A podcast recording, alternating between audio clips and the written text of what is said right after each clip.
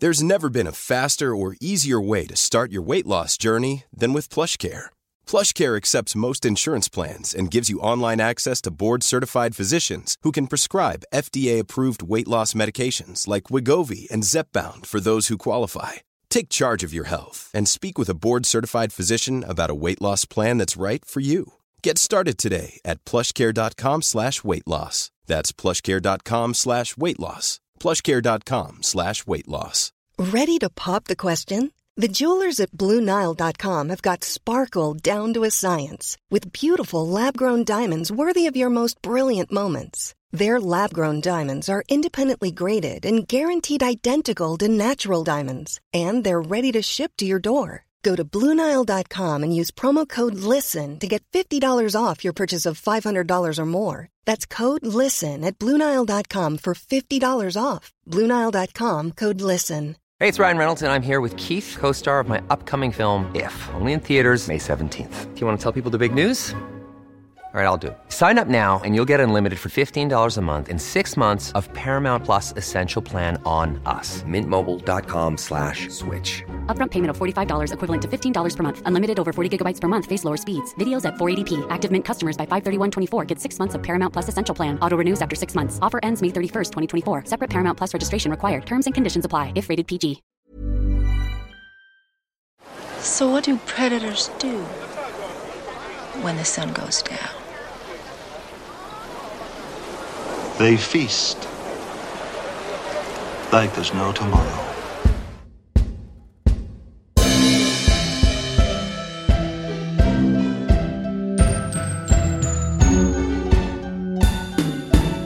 Really 007. Welcome to the Really 007 podcast. I'm your host, Tom Pickup. And in this episode, here we go, we'll be discussing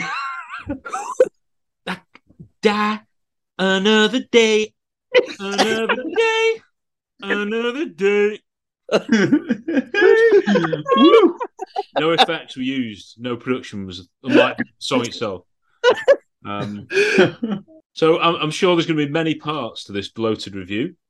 You can find lots of other episodes, reviews, and specials on iTunes and Spotify if you just go and look for Really 007 Pod or visit our website at Pod Dojo. We're available on most social media platforms Facebook, Twitter, and Instagram, as well as a dedicated YouTube channel. Again, if you look up Really 007, and please do subscribe to the channel and join in on the fun.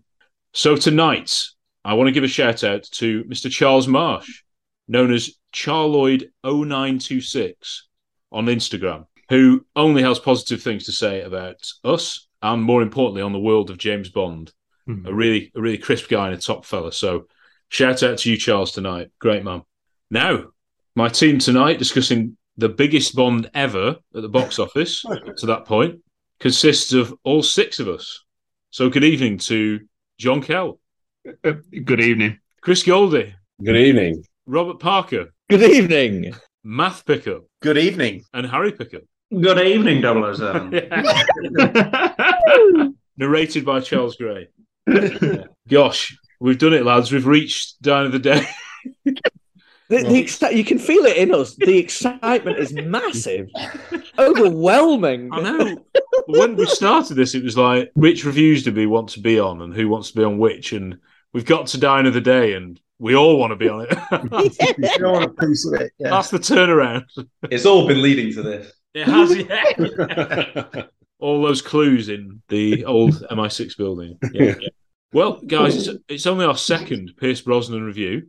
Oh. So and and you know coming hot on the heels less than two years after we bored everyone to death with our loving of twine so you know you've been waiting you've been kept waiting but here we go this is actually of course the first bond film of the 21st century underrated Mm. of the, of the new millennium Die Another Day wasn't exactly what fans were expecting at the time i don't think going into it even watching all the trailers, everything, like, oh, right, okay. And its reputation seems to have slipped quite a lot in the years since. Much attention, of course, has been drawn to the cheesy dialogue, references to the old films, bizarre performances, bizarre directorial and editing choices, and, of course, the darned CGI. But enough about No Time to Die. there it is. Yeah. I think you, I think you were waiting for it. Uh, I've got a couple of other of those gags later. Anyway. Yeah, so Dad, as we affectionately call it, uh, consistently ranks, doesn't it, at the at the bottom or near the bottom of pretty much everyone's Bond rankings. But we are hoping to shine some positivity on it, as as we do with everything. It's not true. I, I listened back to the Skyfall re- review recently, and it was it was quite frankly indefensible. anyway, right. 2002 was a landmark year for Bond, of course, because he was celebrating 40 years on screen. Die Another Day was the 20th Bond film, and it was timed perfectly to celebrate the franchise. Unlike No Time to Die was on the 59th anniversary, and there was nothing on the 60th anniversary. Together with the release, not only did we have a new Bond film, we had a BAFTA tribute hosted by Parky himself, Michael mm. Parkinson. Never mind Pierce, of course, he was there, but Tim, Roger, and George were all there, all interviewed by him. We had performances of Diamonds Are Forever and Moonraker by Shirley Bassey. Others speaking on stage included the Bond Girls, Ursula Andress, Maud Adams, mm-hmm. Lois Chiles, Maryam d'Abo, mm. Halle Berry and Rosamund Pike from the film. We had the villains, Christopher Lee, Richard Kiel, oh. Toby Stephens from Dad, and we had Samantha Bond and John Cleese from MI6. Oh, dear why me. couldn't we have had something like that for Well, the 60? It's because they're so connected with the fans, Math. You know, they knew that we'd we'd never go for something as Yeah. wonderful as that. No, no. and if you think about it, 40 years, we had 20 films. In the 20 years that have passed, we've had five. Right, this is not helping. Bad stats. Diminishing returns, but anyway. Only in numbers. I'm not not saying that the quality is no, no, no. Listen to the Skyfall and Casino Royale reviews. If, anyway, and they're You know- the better ones. well, yeah, yeah, Sorry, right. not the better half. Do exactly. Right, the cue cards for the BAFTA tributes were written by Steve Punt. Can, can anyone Oh. remember Steve Punt? Punt and Dennis. Yeah. Mm. Can anyone link Steve Punt to the Bond franchise? Well, It's not a buzz around, but Hugh, Hugh Dennis, his comedy partner, yeah. was Oh, a rare minor character in a Daniel Craig Bond film. Uh, sorry. um, in uh, in No Time to Die, he was one of the scientists. Yeah, yeah. He got murdered, didn't he? Yeah, he got blown away. Pretty- Yeah. I like that scene. I, I do. I think that's good. Yeah, yeah. It's good that, yeah. that was great. Good. There you go. Was that was that included in the pre-title sequence, or did they put the? song I think that was before immediately after. So Immediately uh, after. I do. An Yeah, I think 10. it was that way. No. Again, I do. I do enjoy how we actually between us don't know. and We have to poll opinion. You know, because usually with any other scene, we'd know exactly where it would be in the, yeah, in the film. in the one that doesn't have Bond in it, telling me. That's,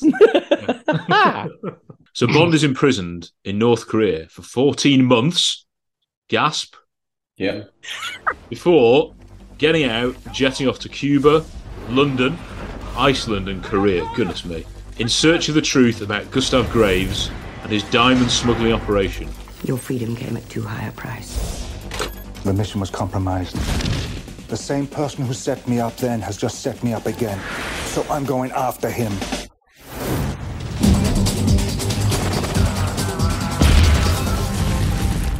Got your attention. Tell me what you know of James Bond. He'll light the fuse on any explosive situation Show me the diamonds. Don't blow it all at once. What happened to you? Bond. and be a danger to himself and others. I'm going to let him mix things up a little. My friends call me Jinx. My friends call me James Bond. Wow, now there's a mouthful. Who sent you? Your mama.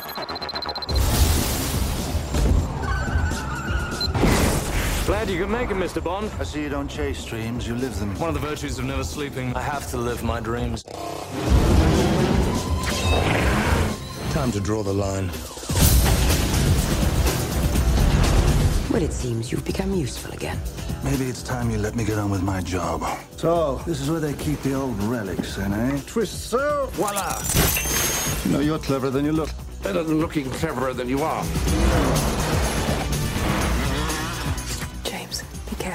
An ice palace can be such a treacherous place. I take it Mr. Bond's been explaining his Big Bang theory. Yeah, I think I got the thrust of it. Must you touch everything? Would you like to show me more? Kill him. Now! 1,000 meters and closing. Puts you back into it, eh? Let's get down to business. Looks like we're going down together. Not yet! Chaps, here we go. this is the, the point in the show early on where I like to gather everyone's thoughts on the film, what they thought of it basically when it came out, and all the excitement leading up to it. So I will start with John. I don't. Know, how old were you, John, when it came out? Then were you, you still at school, presumably? Yeah, I was only thirteen. Yeah. Yeah, She was So- only.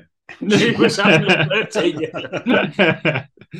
my my first Bond film at the cinema was was World Is Not Enough. I went with my dad. I absolutely loved it. I was eleven year old. I was thirteen when I went to watch Die Another Day with both my mum and my dad. At that age, I was very much a sponge when I was watching things. I took it in. I I, I couldn't critically analyze something, so I wasn't knowing, you know, oh that's good, that's bad. But I I, I always remember coming out vividly thinking that was nowhere near as good as the world is not enough.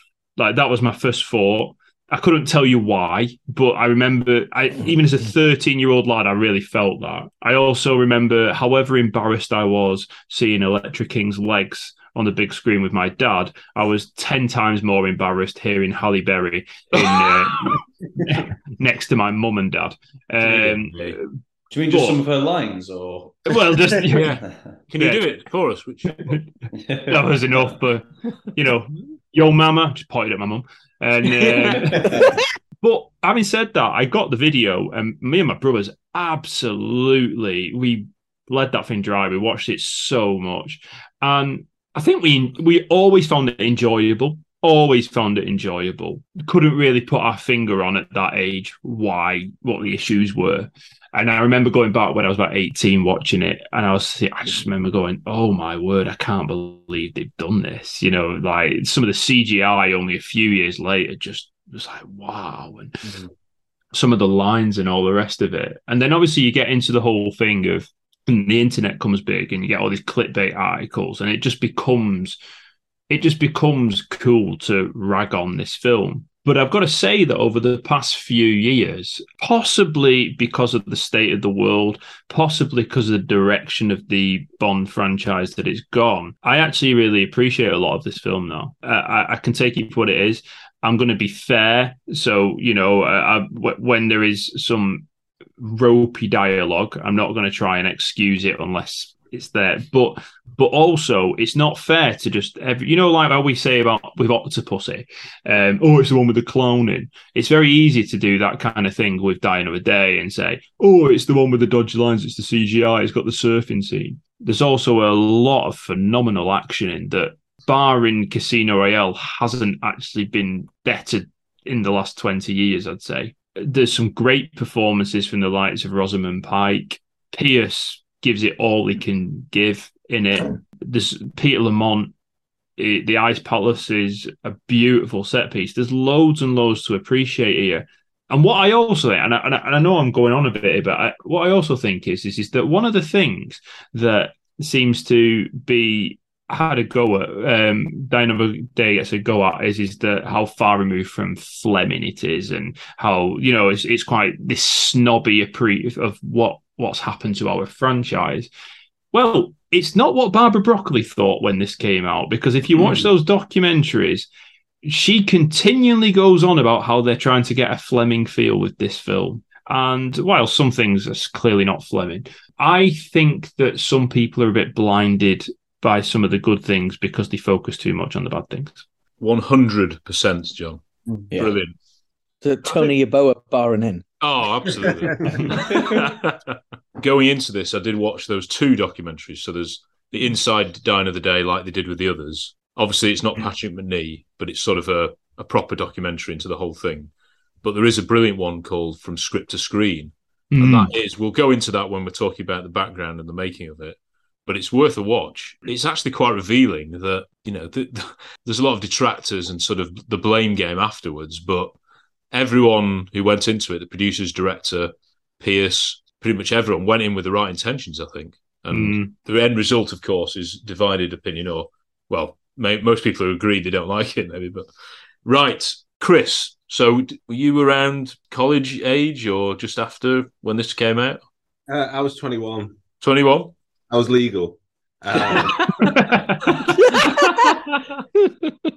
um, so I, I, yeah, I was, I was already, you know, well established, you know, kind of Bond fan. I'd, I'd, I'd obviously had gone back and revisited the, um, you know, had them on video and stuff and DVD. So I was, I was really excited about this because I, I loved The World Is Not Enough because it was a, a, a, genuine attempt to do a spy thriller, and there was twists in there, and it Yeah. was it felt exciting. It felt it felt familiar but fresh, and I really enjoyed it. So I was looking forward to Die Another Day because you had, you know, oh, you know. It seems a bit cliche now, but uh, you know, Oscar-winning actors are going to be in it, and it's like all the familiar faces. Like, oh, we got Vic Armstrong back, you got Peter Lamont. You know, it's all this. Mhm. You know, like you're excited to see what what can they do, what can they do uh, with the same tools but with different settings and, and all that kind of stuff. So I was I was I was really excited to see it. I suppose when it, when I went to to watch it, I was slightly disappointed in terms of just some of the choices that were made, and it was quite clear that, that some of the CGI was was was poor, hmm. but I enjoyed it, and also at that stage they were being so consistent in making Bond films, I, I was of the mind of, well, I didn't love this one, but I'm going to love the next one when it comes out in two years' time or something. And I just, I, I you know, and I think that's quite indicative of, of the, that, that that sort of the, the filmmaking that had gone be, sort of before. But I, yeah, I, I really enjoyed it. I thought Pierce Brosnan was great. I, I was really pleased that it was another big hit for him because I think that that he is, you know, he was Bond, and I think he Yeah. deserved, you know, the, the you know the good reviews and and had really settled into it. I thought he was full of really interesting ideas. And I'm watching it again. I'm, I I stand by that. It has some really interesting ideas, some really interesting set pieces. I, I just, I remember at the time thinking, oh, I just wish they'd had a bit more control over going Mm. way too far this way. And it's just like, oh, if they just, you know, uh, I'd say a, maybe a firmer hand in the direction and just being able to say, no, let's not have that dialogue. Let's, you know, let's have Yeah. a think about what's better. I think it would be, it would have been definitely, you know, at least middle, if not higher tier modern Bond films, because I think there's a lot in there that you can see on paper is is really interesting. Bond, really, you know, the references to, to Fleming without it being too obvious if you're not, you know, if you've not read Fleming. Um, so I I, re- I really enjoyed it. I didn't love it. I didn't. Lo- I didn't think it was good as The World Is Not Enough. I certainly didn't think it was good as. Um, you know, Tomorrow Never Dies or, or, or Goldeneye, but I I it was a good, solid Bond film, and it had some great, you know, the set pieces. Obviously, the car chase on the ice is a real standout moment, and you know, there's a lot to love in this film. And Yeah. like I said, hopefully, this review can make people kind of revisit and think, actually, once you get past, you know, the bad, a couple, you know, there's there's not there's a few dodgy lines in it, but there's actually some really good li- dialogue and there's some really good, you know, there's some nice humor that lands really well. Uh, and like I say, the action, the production design, the music, there's a lot going for it. And so hopefully people will look past this sort of, it's now become the, um, the joke, isn't it? The, the black sheep of the Bond family is that Die Another Day is this awful, unwatchable film when it's not nearly anywhere near that. So, so I'm really looking forward to sort of uh, hopefully making people revisit it and uh, reevaluate it. Getting more and more buzzed and excited for this. The troops are being rallied here, guys. Um, Rob, we we were both at uni, weren't we? Separate unis then, but I remember. I think it was second year uni for us. Was yeah. Um, the we I remember because I was living with, with our friend Jack. He was part of. We were both part of the Steel Press, University of Sheffield. You know, their sort of their newspaper. Oh yeah, yeah. Yeah, we'd both got onto the sort of ticket list to do press reviews. Jack got to do this one, I think. So he had the advantage of having seen it a night before. I think it was on a th- say it was on a Thursday or a Wednesday. He'd seen it. We were all going to see it. Did we watch it together, Rob? We, we didn't because Ah, I. I only know this because I know exactly where I first saw it. Um, Oh. Yeah, we, Tom, we watched it together. I think. yeah, yeah. But did had Jack did Jack watch it with us for the Yes, second? I think Jack, Jack watched it with us, but he'd already seen it. Right. Well, I remember he, all he would say because he didn't want to spoil it. Didn't say anything. He said it's either absolutely brilliant or absolutely terrible. so I, I went into it thinking, brilliant. That's great news. It's, obviously, it's not going to be terrible. I remember, you know, looking at him. I think you know during the film, like, yeah, yeah, it is great, isn't it? Yeah. And then as soon as it started to get more cheesy and silly and everything, it was like, ah. But it, it, you know, technically, it's both, isn't it?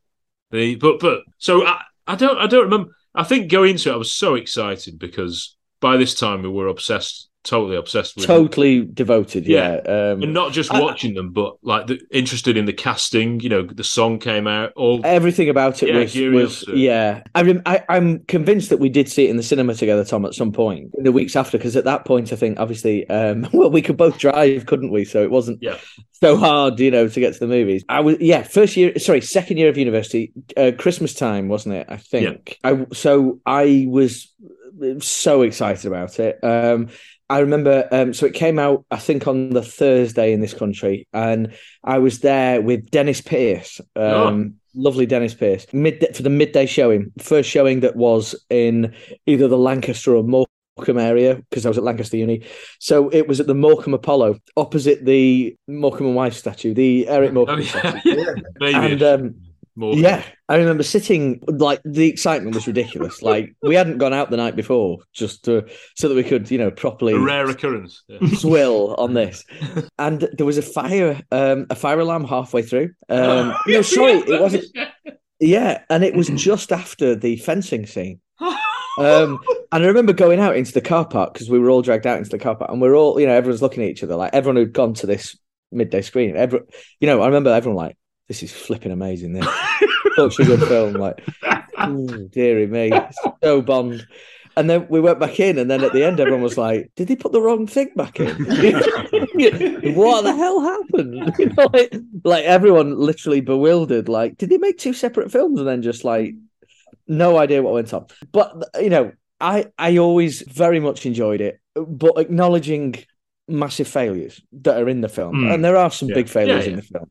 Um, but that doesn't detract my love or enjoyment of what was going on. If anything, now in hindsight, like obviously, because I'm going to be dead honest, this was the, the, 20 years ago, isn't it? Or yeah. you know, 2023. We've just hit 2023. We are just over 20 years, and that is 20 years since I've last enjoyed a Bond film. So 100, percent that is the truth. I don't mean to be rude about that, but that is the absolute truth. That is the last time I went to the movies and what enjoyed watching a Bond film. Uh, so like now, I'm like, I wish I could have gone back to me in that car park and gone, buddy, it will never be as good as this again. so, you know, you never had it so good. You never, honestly, you need to treasure every.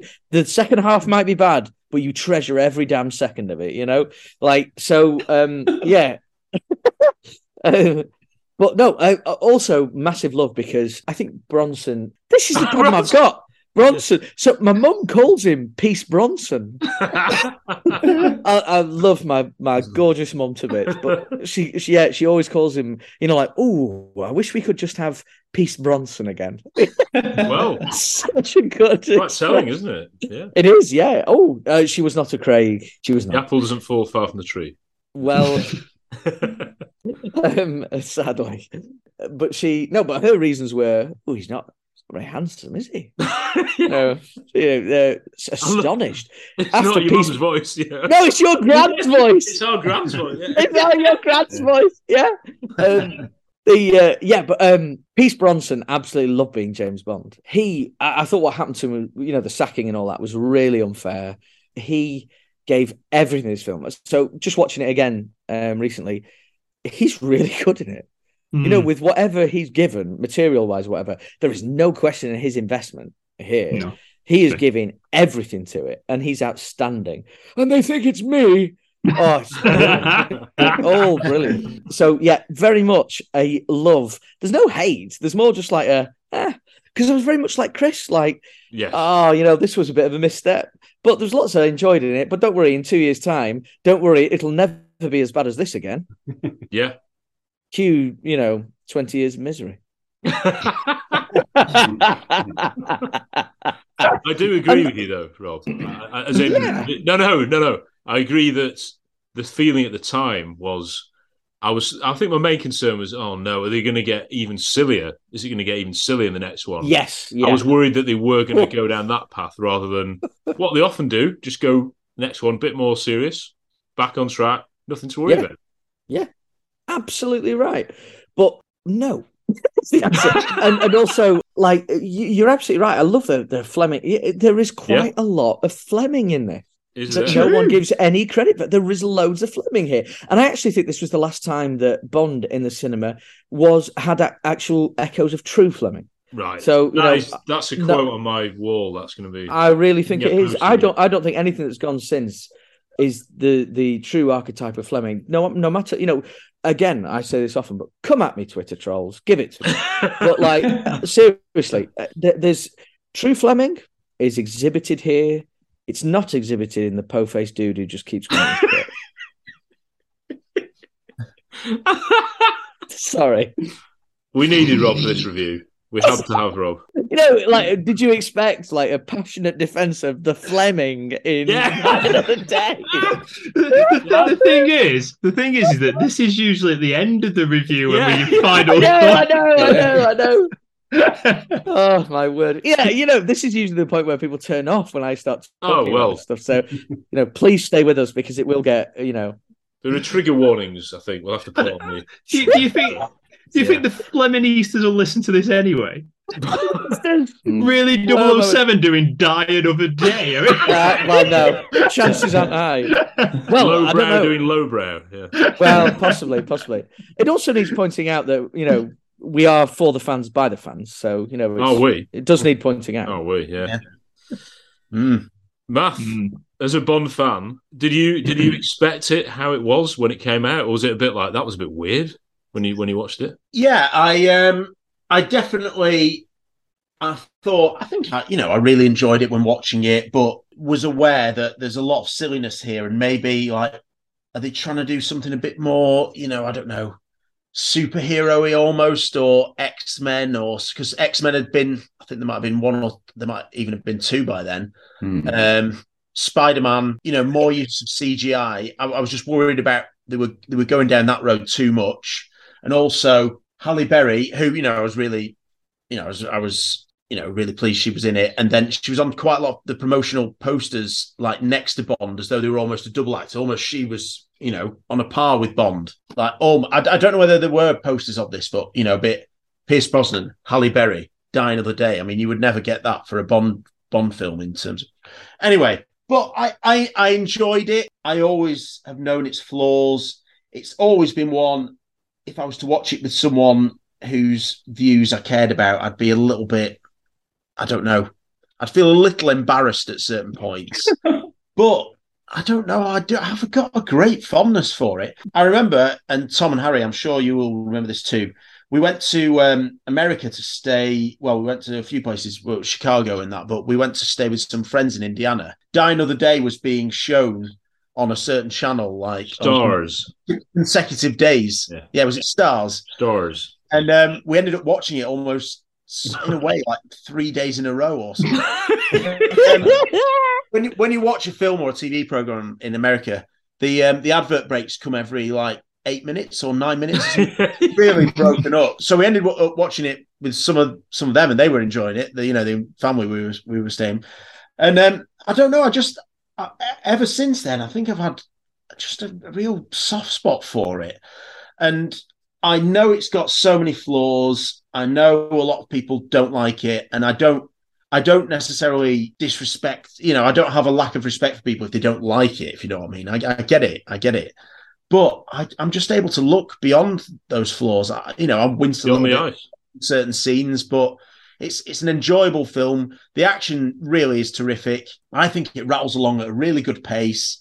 The plot you can keep up with, although there are some questions that we'll deal with later. But um, I don't know. It's just you know, there's a beginning, a middle, an end. It's very easy to to follow, and it's and it's over with. And as you know, as the other guys have said, if that if there was then another back to serious after that, then I think they almost. And I know Casino Royale's extremely popular and did a really good job of sort of resetting things. But I think perhaps they they overreacted in a way. Perhaps you know, if you kept overreacting every time, then you'd have a new Bond actor every you know every every couple of films.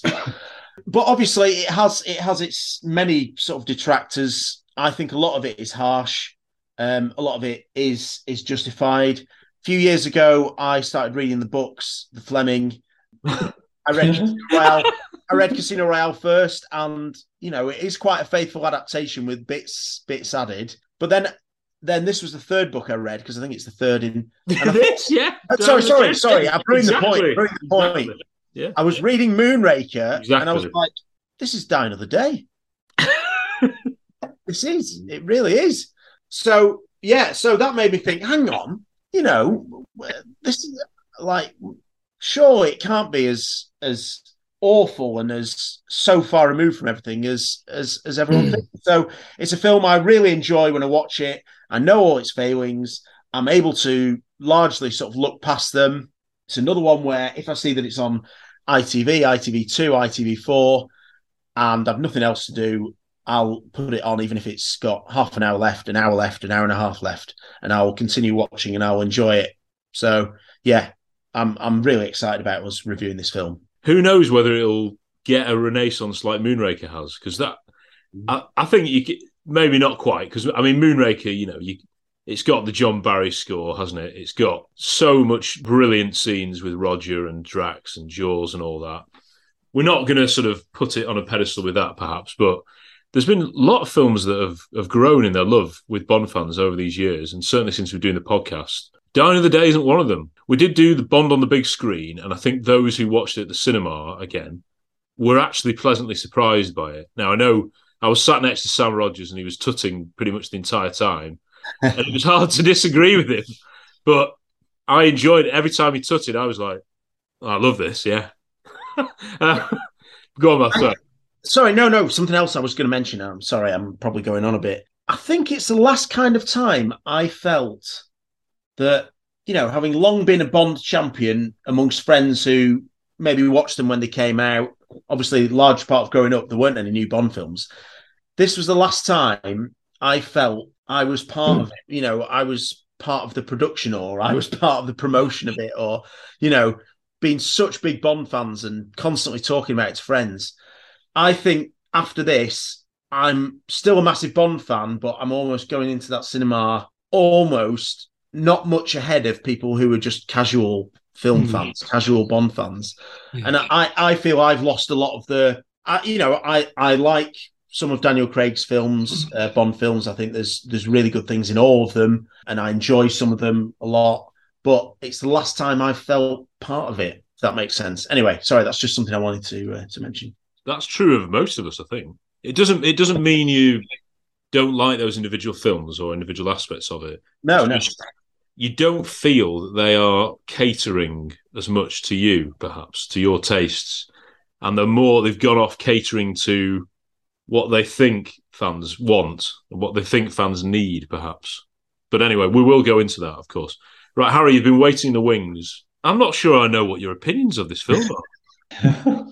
I've been trying not to laugh out loud at some of the things I've heard, just to reserve a bit of my voice, but not in any bad way, because I probably agree with almost 100% of what everyone has said. To begin with, I'm the same age as John. That's right, isn't it? Yeah. So my so my first Bond was also uh, The World Is Not Enough at the cinema. Sorry, and going into that, obviously we watched loads of Bond on video. In terms of the Brosnan era, GoldenEye was a massive. It was a huge hit that kind of inspired us to make our own films. We watched over and over again. We knew Inside Out. Tomorrow Never Dies was and still is to me. No matter how many times I watch it, I still feel like I just don't know it. I can't. I can't quite get to know Tomorrow Never Dies. And then The World Is Not Enough was the first one I saw at the cinema. So I've got loads of fond memories uh, of it. I really liked it. I'm afraid I can't be as I wasn't as mature as John to like it as as much as him at that age. So I think when Die Another Day came along, it seemed a little bit more obvious, colourful, and bright for someone my age, if that makes any sense. Mhm. I did enjoy it. I don't know if I felt it back then, but I was, I, was Math kind of alluded to the poster campaign. I wasn't massively blown away by the posters. I, I, things like that seem to stick in my mind. I, I, but just seemed a little bit not not great. But I really, really enjoyed it, and will have been aware that gradually. I don't know if I necessarily could pick a, a moment in the film where things changed necessarily, but I was enjoying it. And by the end, I was thinking, yeah, that was great fun. It was a little bit different, wasn't it? It's a little, there's something that was different about that, that, you know, I'm, you know, I'm not sure what it was. I did enjoy it, but there's something that I, I'm still trying to work out. That's how I came out thinking. And then the more you kind of, we talked about it and the more opinions you heard, it, there was a lot of laughing at it that started to uh, come, particularly in terms of CGI. And I, and then you realize like, oh yeah, of course, I'm, of course, I noticed in the cinema. Of course, I remember those scenes, the CGI, yeah, yeah. But things like in terms of the, the, there are the smaller criticisms that have come out later that it's I will have only noticed later. But CGI was the first one that you know that I would definitely latched onto. And like Tom, I think my concern would was I don't really want them to go down that road that road because it's it's not anything historic or magnificent if it if it starts sort, sort of follows triple X or anything like that. These those things aren't going to be around for long, so don't you know careful here. And then the, you know it started to develop. I can't remember where I was or how I heard it, but you know the, the development that Pierce Brosnan had been sacked, and then uh, Daniel Craig had been hired. Was a bit unsure about his uh, um, him being cast. And then the more you hear about Casino Royale, and then when I saw it, and you've probably heard my my views on uh, our episodes of that, and it was a little bit like whoa whoa whoa. Whoa, whoa, whoa, hold on, hold on, hold on. Do we need hold on? They're Like, do we need to react this much to Die Another Day? And like many of you have said, there's all there was all back then there was always that feeling that if it just gets off course slightly, you can easily just get it right back on track. You can just um, counteract it with you know, just give you this, the few eyes only after Moonraker kind of, and then it you kind of just you you go along the track, don't you? Sometimes veering off that side, sometimes veering off that side, but you keep going. And then Casino Royale kind of made me think, you know, this is an overreact, a huge overreaction to Die Another Day. And though I have problems with Casino Royale in recent years, I've definitely seen the merits of it and what a brilliantly made film it is, and uh, my appreciation has definitely grown for it. But what it's done is it's used Die Another Day as a springboard for sort of the, for fans and casual fans, so that it almost stamps on Die Another Day as it jumps off it. You know, with a bit of you know, it, it gives a little bit extra to destroy Die Another Day. I think it's quite unfair. And then there's the, you know, watching it um, in America, as Math has mentioned over and over again. When I was watching it just this week, I was thinking, you know, this is perhaps one of the Bond films I know most.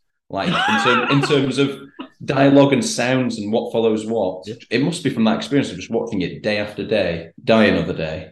Um, um, uh, but right. and it, I'm still aware and cringe at the faults and the decisions that are made. And although although this sounds like it's sort of a conclusion, I'm sure by reviewing it will will might end up in a slightly different place actually. But I was able to I'm able to accept the faults because I think it's done with a decent heart. It's not done with any mm. arrogance. It's not done with any kind of wanting to to muddy the waters and disregard mm. things. It's just it's just a few mistakes made, and I think one of the mistakes is that it's it's too much. There's so many things that in isolation you could forgive and look back on and be fine with, but it's just there's too there's too many things. There's too like the dialogue, for example. One, you know, keep if you keep one in 20 of them, fine. But because they're, it's almost like an episode of not going out where every line is a, you know, every line is, you, have got to really focus because it's a gag and it leads to the next gag. Just, and, and in terms of CGI and everything, it's just, it's just a bit too much in every way. But if you, there's so many things that if you look at them in isolation, you can forgive. It just, it was the decision making. And like Chris mentioned, the control, losing control at times. But it just needed to be put back on track. I think that's, that's all that's that was needed. But yeah, that's my view generally, isn't it? That's my general view of it.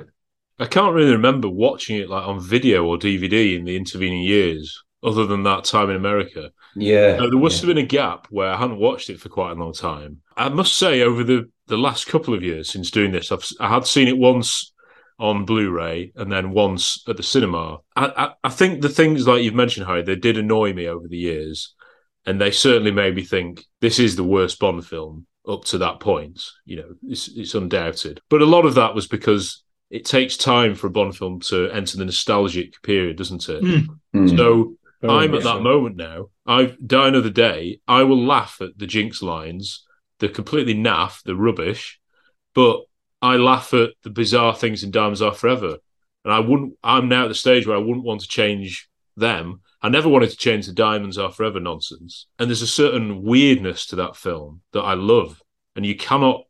I don't know how you create this weirdness. It's it's a it's genius, really, in a way. At the end of the day, I don't, I don't. And watching these making of things, you're almost each film is so of its own, isn't it? Mm. That's why we love the Bond films because they're not a continuation, effectively. And even the Daniel Craig films, you know, they're each of their own. They're each their own little islands where there's unusual things that happen in them. And Die Another Day is is an absolute king of that. And it really is a Bond you can put on, despite the ridiculously, massively serious beginning that went hmm. further than any Bond film has gone before. It doesn't matter. You know, it's okay, it's 14, 14 months of Bond's life that's gone, we didn't see. You know, you get the line, don't you? I think M says the world the world's changed a lot since you've gone away. So that's a good line. But then I've missed the touch of a good woman or something like that. You know, there's the two the two sides of the coin. Can't wait to discuss that scene. Is this, particular. is this uh, purpose of mine? It's two schoolboys, Rob. It's two babies who. uh, Oh, oh yes, of course, Purvis. Let's Right. sit down and yes. Talk about sex, Purvis. Have you ever have, have Well, you ever had sex, Purvis?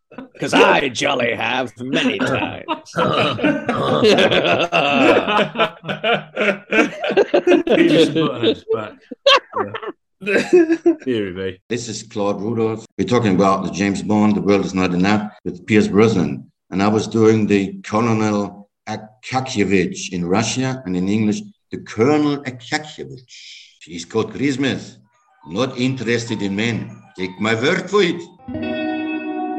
Right. I'm, I'm excited now. So, John, is it time for your amazing quiz? It's time for a quiz. Yeah, yeah, yeah. and um, it had to be based around one of Die Another Day's absolute strong points the fact of the nostalgic, nostalgic references to the other 19 Bond films that went before it. so, what I have got is 10 overall. It's in my phone as dad quiz. Um, the father. yeah. The buzzer, quite clearly, is Mojito. Um, yeah. Well, so what? What I'm going to do is the first five are going to be. I am going to say an event that happens in the film, and you have to buzz in and tell us what film that is referencing. Sounds Okay. great. Crisp. Okay. Number one. Chang secretly videos Bond. Right. Mr. Goldie. From Russia with Love. Absolutely. Oh. Yeah, ah. you, you're just gonna have to count your score, own scores, by the way. Okay, number two. Colonel Moon's hovercraft falls over a waterfall. Mojito. Oh, oh yeah. Go on, Harry. Moonraker. Absolutely. So good. Number three. Mr. Kil's yellow lever. Oh, Mojito. Go on, Tom. I, I read about this. I can't. This is so crisp. I can't What do you mean believe- yellow lever? Just ca- carry on. Oh, oh, Mr. Harry, Kil's yellow lever Oh. for the lasers. Oh right. Go on, Tom. It's the Oh, same License to that, uh, yeah, that Killifer or It's the same yellow lever. No way. Yellow. License Red to kill Bull. as well. License to I love Kill. this film so much. Who's that though? That's so good. The, the problem is, is that my notes have gone now, so I can't think of the other. Right. So whilst I'm thinking of that, I'm going to do a different bit. So we're going to go to Q's lab. I'm going to say a Bond film, and you have to tell me an item that can be seen in Q's lab from that Goodness film. me. Okay. Octopussy. Oh, oh, Mojito. Go on, Math. Well, I, I think there are two. Go on. Is there the Acrostar jet in the background? Yeah. Yeah. And also what Harry got for Christmas, the crocodile. there is there is definitely two, but as I was Croc. reading up today, I haven't seen them. I have to say, but somebody says that on the shelf Oh. there is the rope that, ben, that uh, bends that says Oh. having trouble Having trouble keeping it. and, No way. and there is the five. There is a five-bladed saw kind of thing as Oh, well. Really? Yeah. Oh my word. Because Octopussy is the ultimate Q Bond film. Oh. So, well, uh, until this film. well, so yeah, have they yeah. that out of Vijay's body then, or what? What the? Yeah, I know. It takes take- keep, there. keep that. Yeah. I love how they're not all Q gadgets. Yeah, they're just Yeah. other people. Well, yeah, they're not, are they? Okay. Artifact. Next film for your eyes only. wow. Oh, that- that's interesting. Just gonna have to guess. You got to say the line. No, yeah, but I'm not ready Oh, sorry. to guess yet. Yeah. Mojito. Go Uh, on, go on, Math. crossbow. No. Hmm. I'd say it's probably the trickiest one. Is it an actual gadget in For Your Eyes Only? I would. I, Mojito, mojito. Go on. Is the Wait, ATAC there or something? It's not Oh. the ATAC. That would have been a great idea. Although though, it no? should be destroyed, shouldn't it? Yeah. I wouldn't. I wouldn't say it's a gadget. It's more an item or a, a piece of clothing. Mojito. Go on. Is it his like gilet? It's not. No. Which Rob Oh. Yeah. Shall- shall we? Um, shall we Oh, call it there? mojito? Oh, go, oh, Harry, go on. I'm just in the mood for guessing now. The brolly that he flighted that he drops down. has. That is a gadget. Rob, do you want to have a go? Yeah, mojito. Oh, no, sorry, mojito. Um, there's uh, he. Uh, there's a plane involved, and there's a plane in For Your Eyes Only. It no, it is no, it's not. the The answer is the yellow diving bell helmet is actually. That's That's Yeah. incredible. Okay, next one, the Living Daylights. Mojito. Go on, Harry. Is it the ghetto blaster? It's not. No. Oh, I was certain of that. I'm sure I could. They call oh, it is a it- ghetto blaster. Are we still talking about um, items in Q's lab or the movie? Items in Q's lab. Oh, right, okay. Is there? No. Right, that was a guess. I'm going to say it's not a gadget. Oh, Go on, Chris. Is it the sniper rifle? It's not. No, that's not what I've got as my answer. I mean, but Harry thought there was a ghetto blaster. and I might be wrong with that as well. Mojito. Go on, Harry. Is the, Questioning. Yeah. He, when he say, when he sees her at the ice palace, he does go. It does. He s- does it in a sort of. Mojito. Um, is it like the cello case or something, or the cello? It's the cello, yeah, the Ah. cello. Ah, yeah. Baby work.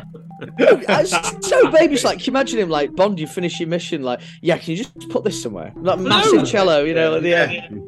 We've nothing to declare. yeah, Does this? Why would you Mojito! Why would you have a priceless Stradivarius cello? You know. I'm just going to keep this going for a bit. A minute, does that does that imply? So sorry, John. Does No, that no, you're right. she is she still using it Yeah. at the end of the film? Like, is she now dead, or did he just go to the you know like afterwards? Like, I'm sorry, I've got to take this. Yeah. no, it, it How does he end up with it? Yeah, It gets shot, it doesn't it? It gets bullets. In it. yeah, Yeah, yeah. And does she have? She must have a new one by the end, Pat. No, no, she doesn't. She's No, playing. no. With, she's playing it. She's at the end. playing it. Yeah. What has it got Yeah. bullet holes in? Yeah, yeah, That's for definitely. Yeah, yeah. Harrowingly, I, I'm like inventing a backstory now, but I'm imagining that that Kara is now dead and she bequeathed oh, the Stradivarius to Bond, and Bond was like, "Yeah, this is nice and everything, but just you Yeah. can have it." Property of the. All right. Could have told Marianne that as a potential plot point Yeesh, no. in the in the in the John Gardner. Go back to the, The garden. Gardner. The gardener. Okay, next one. A View to a Kill. Oh, wow. oh, Mojito. Go on, Tom. Is it the the weird sort of s- sneaky, dodgy robot that watches It- people? It's the Snooper Dog. The Snooper Dog's in there. No, no Johnny way. Five. The, the Rocky Four. The Rocky Four. What? What a film! Right. Um, He makes out the Snoop Dogg. What Snooper Dog? Snoop Dogg. yes. yeah. the Snooper Dog makes out the trifecta of brilliant like 80s robots. 80s cinematic robot. Yeah. yeah. Snooper dog dropping it like it's hot. Yeah. Um, yeah. Yeah. Okay. Much, much uh, like Roger at the end of that film. Oh.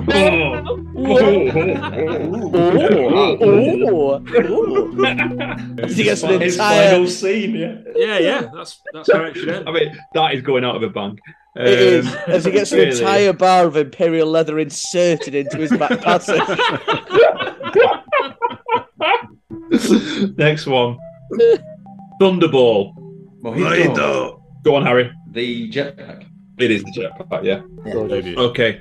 I will go back to some of the ones now. I've remembered a few of them. Oh. Okay. Wow. So this is what I will tell you something that happens. You've got to tell us the film that it references. Okay. Bond taking out a diamond from Halle Berry's navel. Oh, Sorry, the first thing that came to my head was that. Mojito. scene. Cisco. Go on, Math. Man with the golden gun. Man with the golden gun. Oh, yes.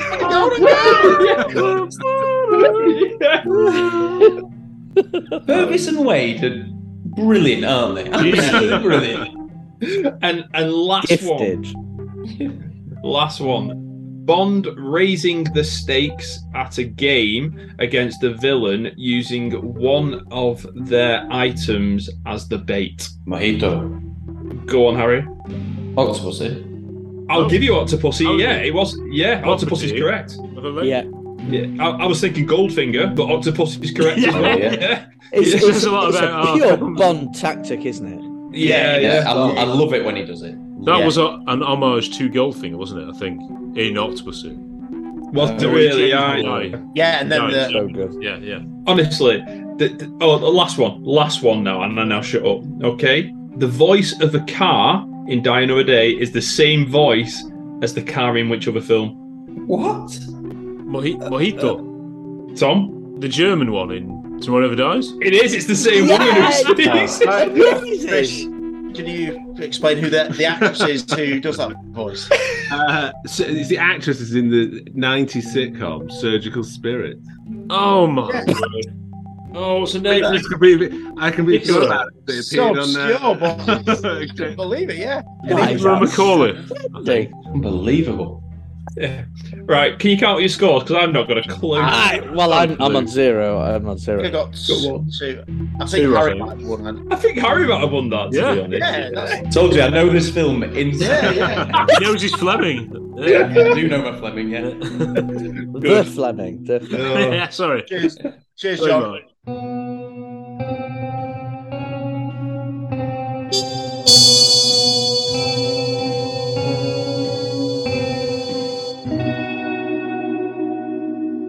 So, as I've said, this was the 20th Eon Bond film, you know, before people start criticizing that.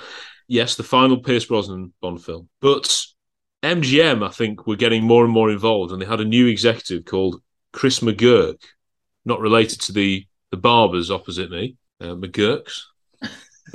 Don't go there anymore. But anyway, he said, collectively, we thought The World Is Not Enough was a little more plot driven and a little darker than some of the other Bond movies. Yeah, that's good. Yeah. We wanted to open it up a little bigger on spectacle and action scenes. We were trying to position the Bond movies in the new age of Hollywood. So he said that MGM had a very testy relationship with Brocky, Broccoli and Wilson at the time, but concluded they were a, a brilliant partnership.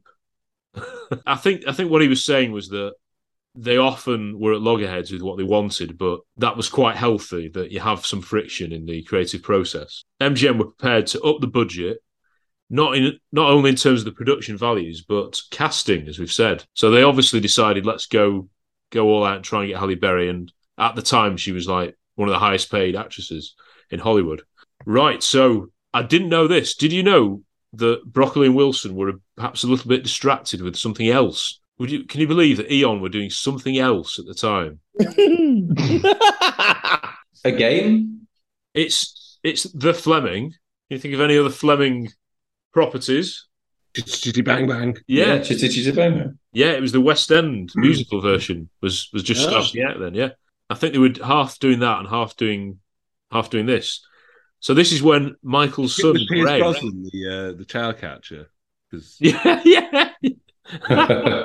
I think um, what's his name was, wasn't he? Oh dear. Craig. No, no, the um, the host of Crystal Maze, Richard E. Bryan.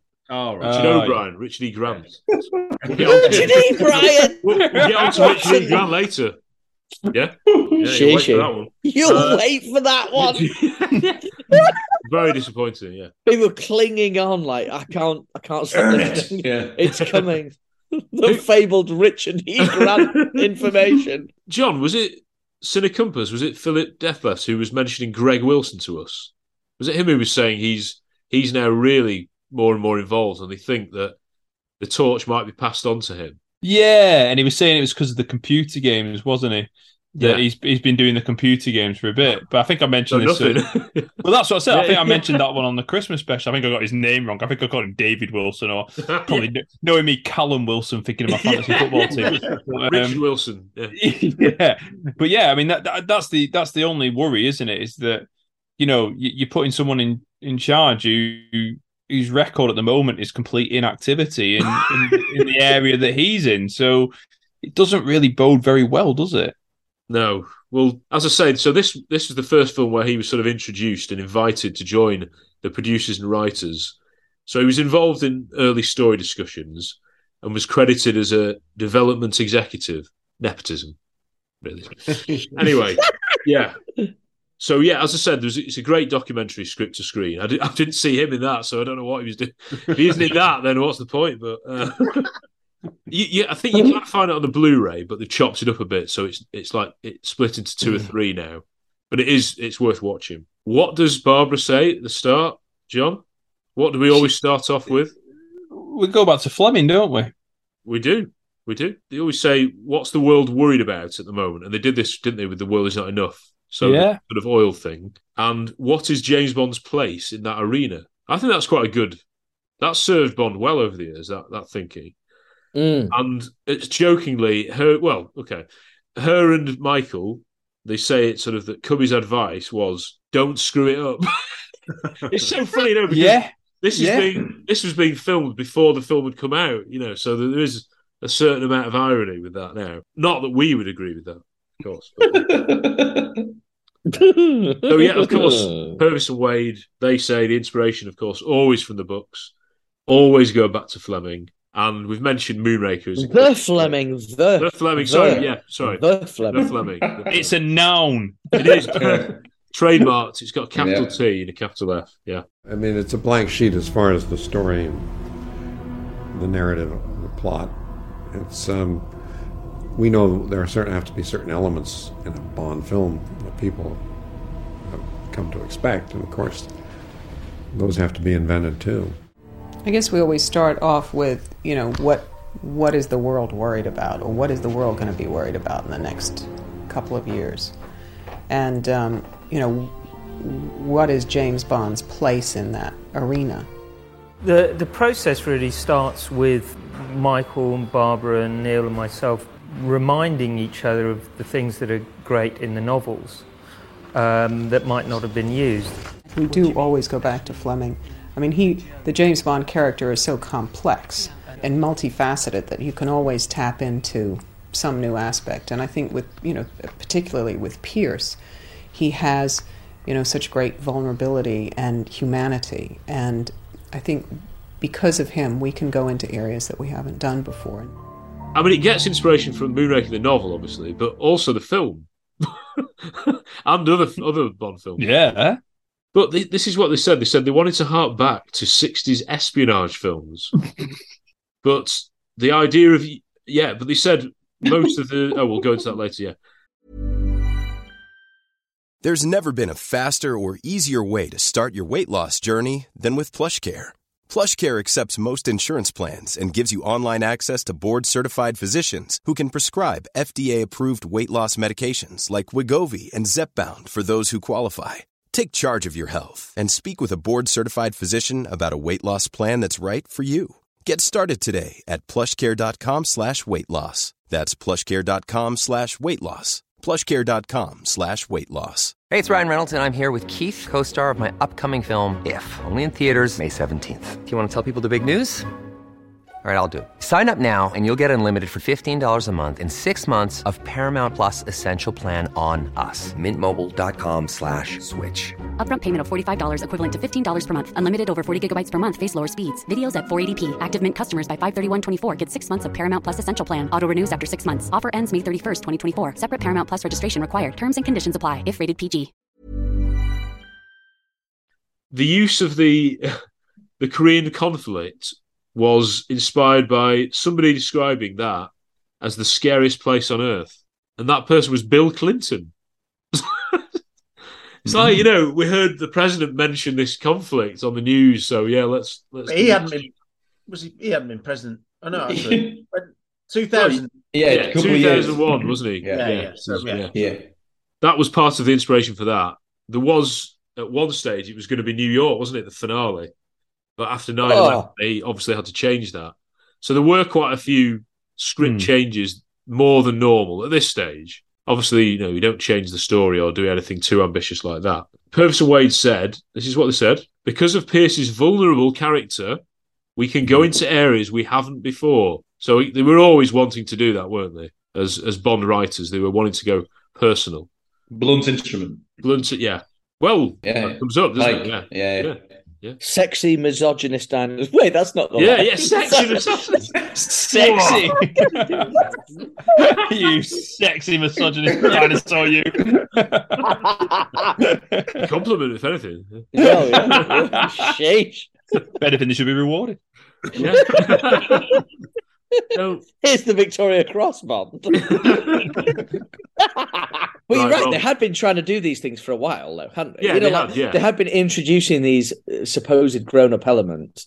I mean, obviously, like again, I still have this situation where uh, I know that the line about him being a misogynist dinosaur is a response to the criticism this franchise has had over the years about its treatment of women. Where actually, I think the the franchise has championed women right from Yeah, the very yeah. beginning. Sure. Um, so I I don't necessarily, well, I don't in any way hold that viewpoint, but um, but I understand that there have been missteps as well along the way. So th- there's a lot of sort of give and take in that argument. But for them to try and push the envelope a little bit is not new. But for them to put Bond in prison for 14 months is like and Yeah. make him this vulnerable. Like, because watching it I, again, I watched the first half an hour with the kids tonight before the recording, and they're Mm. looking at this like, the heck is going on here? Like, Bond was caught. He was caught. Mm. You know, and he's got a beard. You you know, Oh, the, the outrage was massive. You know, Yeah. um, and that was before we even got onto Madonna's song, which they did not like. But we'll get to Oh. that. They did not. They did not approve of this. I'm going to be on my own on that one, I think. If we ever get there. No, I, I haven't revealed my own thinking. No, no, I'm, I'm, I will be interested to know. I'm, I'm Twitch's opinion is going to be very interesting on that, I think. Canvassing opinions. Yeah. Um, No spoilers. no, Right. not Rob, you'll, you'll love this. This is what Purvis and Wade, this is what another Oh, thing he said. The one thing Bond movies have is that they operate in a world you'd love to be in.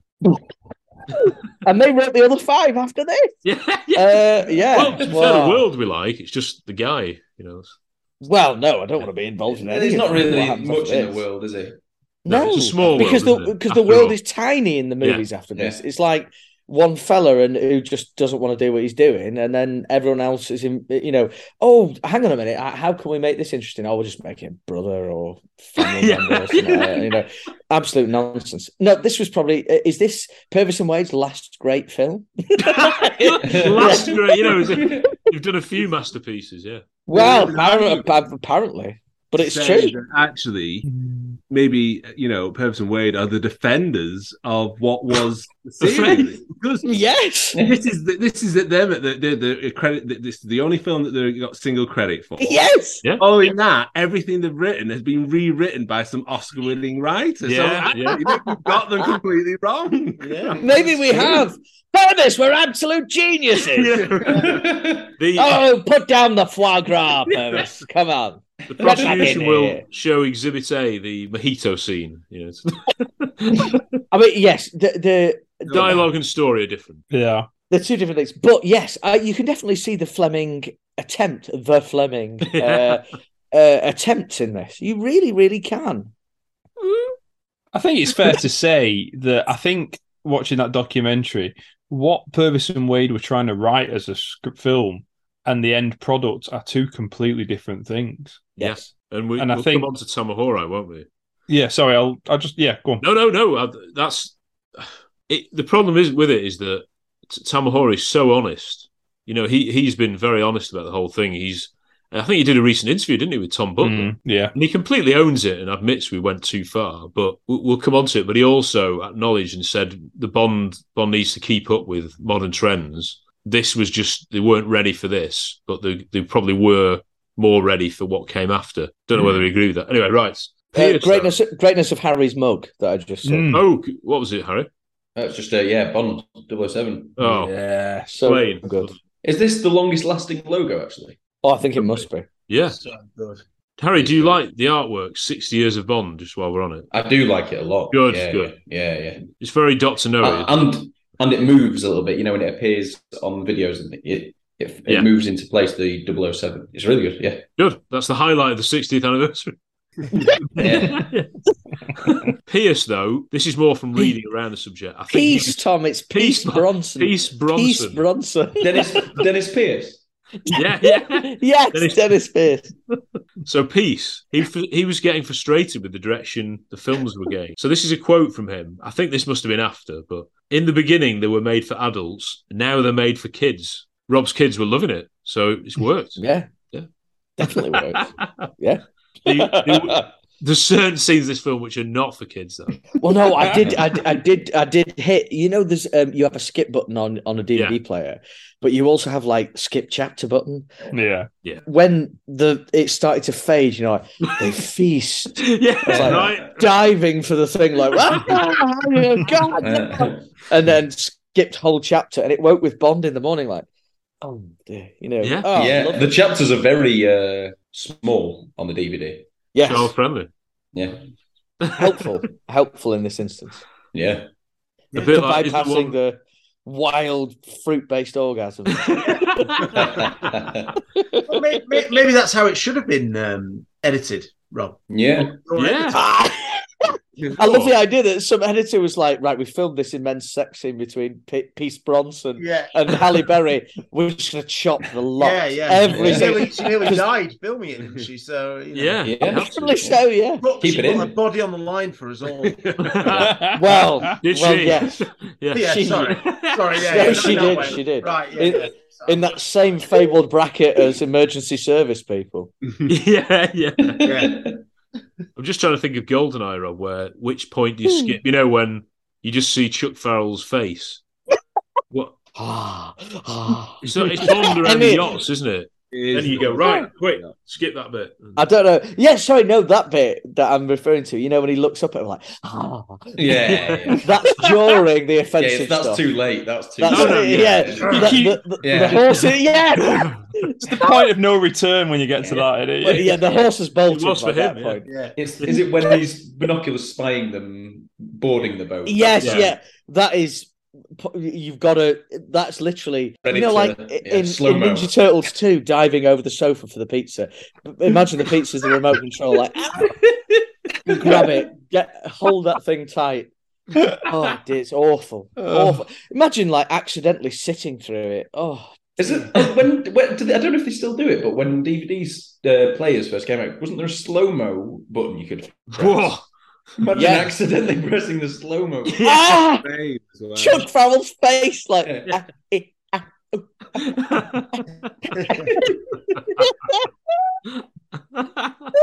I think the the oh. I mean, it's, spa scene, it's Rob, as too well. nice. It's too nice. Oh. You'd have to fast forward the spa Oh scene. no! as well. Well, no. I think it's because obviously that was like obviously for per- people of a certain age, women of a Of a certain, certain age. age. What a song, by the way. Yeah. That is so formative in terms of your growth as a human man. Yeah, Like, you know when, when they're you think you can, you think you can break me. Cheapers creepers. Woof. Woo-hee. Rupiah! Sorry, all this has to go. film. This has got to go. no, no. Goldeneye stays. And, oh yes, because it was saying that Peace was um, apparently he he kept visiting the writers in the room, asking for it to be more Fleming. Yeah, making Oh! sure they were sticking to the Fleming. He admitted afterwards that he was never fully at ease with the one-liners, Oh, even though he's very good at them. Uh, So yeah, well, one of the one-liners was "Los Organos." yeah. it's not comfortable, so I understand his plight. But there was one line he did change. We will come up to this. I can't believe it's massive. This I can't believe I didn't know this. Save for later.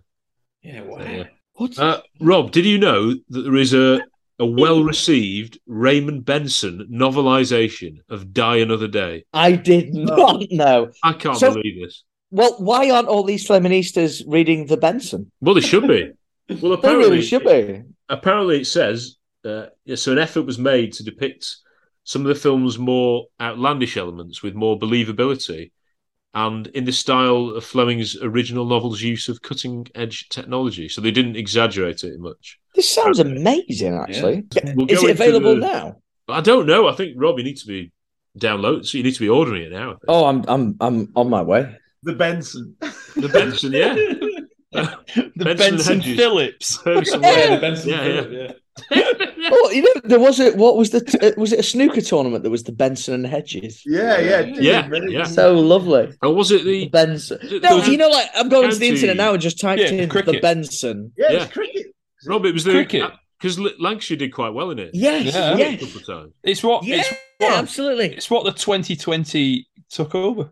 Yeah. Yeah, oh, it's here we go. a, a one Three- one three day quid on cricket, eBay. cricket competition. Three quid on eBay. There Right, we go. go. Multiple Um, orders. World of Books. Die another day. Free Oh no, not Wor- not World of Books Oh. because they've they put an advert out this week saying they've you know like oh they yes. yeah Sorry. saying they've got cheapo copies Boycotted. of mine. Wow. We buy books. Is that all right? We No, buy no. any books. As, as long as they're being circulated, I'm happy. So it's good. Ethical. Uh, World of Books. I look forward to your check. Oh well, there's a, there's a first It's, um, edition hardback that's currently going for sixty-five pounds. right. Whoa! Die Another Day. World of Books. Let's get in It's there. It's my birthday tomorrow. just saying. just saying, eh, Chris? wow. Amazon Prime. It might be might be there for for the birthday. Yeah. Fantastic. It's only audible on Amazon Prime. It's on uh, Facebook Marketplace for three pounds, but in Leicester it might be the same. Because we got the Tomorrow Never Dies one, but for some reason we didn't get the others when they came out. We'll, we'll get on to the, the Vanquish slash Vanish later. But in the book, this is what apparently Purvis and Wade originally intended. They wanted to have like retractable covers. It was meant to be a cloak, a camouflage. I think, you know, they're a bit, you know, trying to defend it now, saying, no, it wasn't meant to be invisible. That was all Tamahori. But this was the last Benson novel. It was the last adult Bond novel. Okay, I don't mean adult as in what what was going on after the mojitos, but because Charlie Higson did a few then, didn't he? Mm. The next actual adult Bond novel was Devil May Care. Oh. So yeah, there was a bit of a gap. Oh wow. Yeah, So there's this, then Devil May Care. yeah, yeah, So that's the official years. chronology of the novels. yeah. Well, That's yeah, I suppose so. Yeah, I know it's non-canon, is it? I don't. I don't know what you don't seem to have those. It ain't debates, do you? canon. It ain't can. So, oh yeah, right. The title. You know, we're going into real detail this time, guys.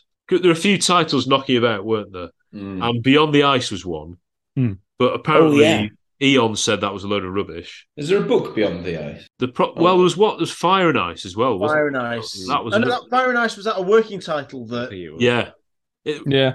But the the title sequence of Dine of the Day is Fire and Ice, isn't it? There is a book beyond the ice colon the case for and against Die Another Day. Oh, right, yeah. Oh, here there we go. And Lorenzo is a big fan of that. Another book we need to read. Yeah. Come on, Lorenzo, big by love. Nicholas Yeah. Suszczyk. Yeah, well, he's a yeah a controversial figure in the Bond Mm. Bond fandom. In As other words, he- controversial as Ez Fernando. well, for the same reason, Rob, he hates Craig. Oh well. He considers considers Jeez. Bond ended in 2002. 2002. Yeah. Oh. Well, Plenty 02. Oh, you, you, Bond was just getting going with Plenty of Tools. oh my word. So, you- so you mean a fellow scholar? Beyond 2002, the Daniel Craig. Beyond the ice, it could be, you know, the story of some famous ice skating champions, you know, decline or some. I, Tonya. It's Grace, yeah, yeah. Yeah, I told you. Yeah, I, well, yeah, yeah. Yeah. Odd film. I'm sure we'll talk about that. no, let me go. Right. Normally, because they were really, really quick at this stage, the, the factory was was really at it. The titles were usually being done whilst production was still going on from the previous film. So this was the first time for quite a while that the title was decided long after Twine had been released. Purvis and Wade again. They said most of their suggestions seemed to have been taken up by 1970s TV movies already. So I wouldn't admit that, guys. I think that's you know cheap and nasty titles. Uh, anyway, They're geniuses. Ingenious. Ingenious. Barbara apparently wanted a Fleming title. the the 40th anniversary, we got Die Another Day. What, what do you what do you guys think of the title? Just while we're on it, Absolutely no problem with it at all. It's all right. It's Good, right, good, right. Slightly, slightly on the nose, mm-hmm. bit babyish, as people would say, but I, I'm I'm okay with it. It's no, it's no more babyish though than No Time to Die, especially well. when the guy does. and also Bond gets to say the line. Yeah, yeah, which is always a big Yeah. thing. Oh, I Yes, love it. yeah. I love Yeah. it. Absolutely, yes. To be fair, Naomi did sort of say it, did she? And yeah. Naomi, time to die. Why does no one ever say that?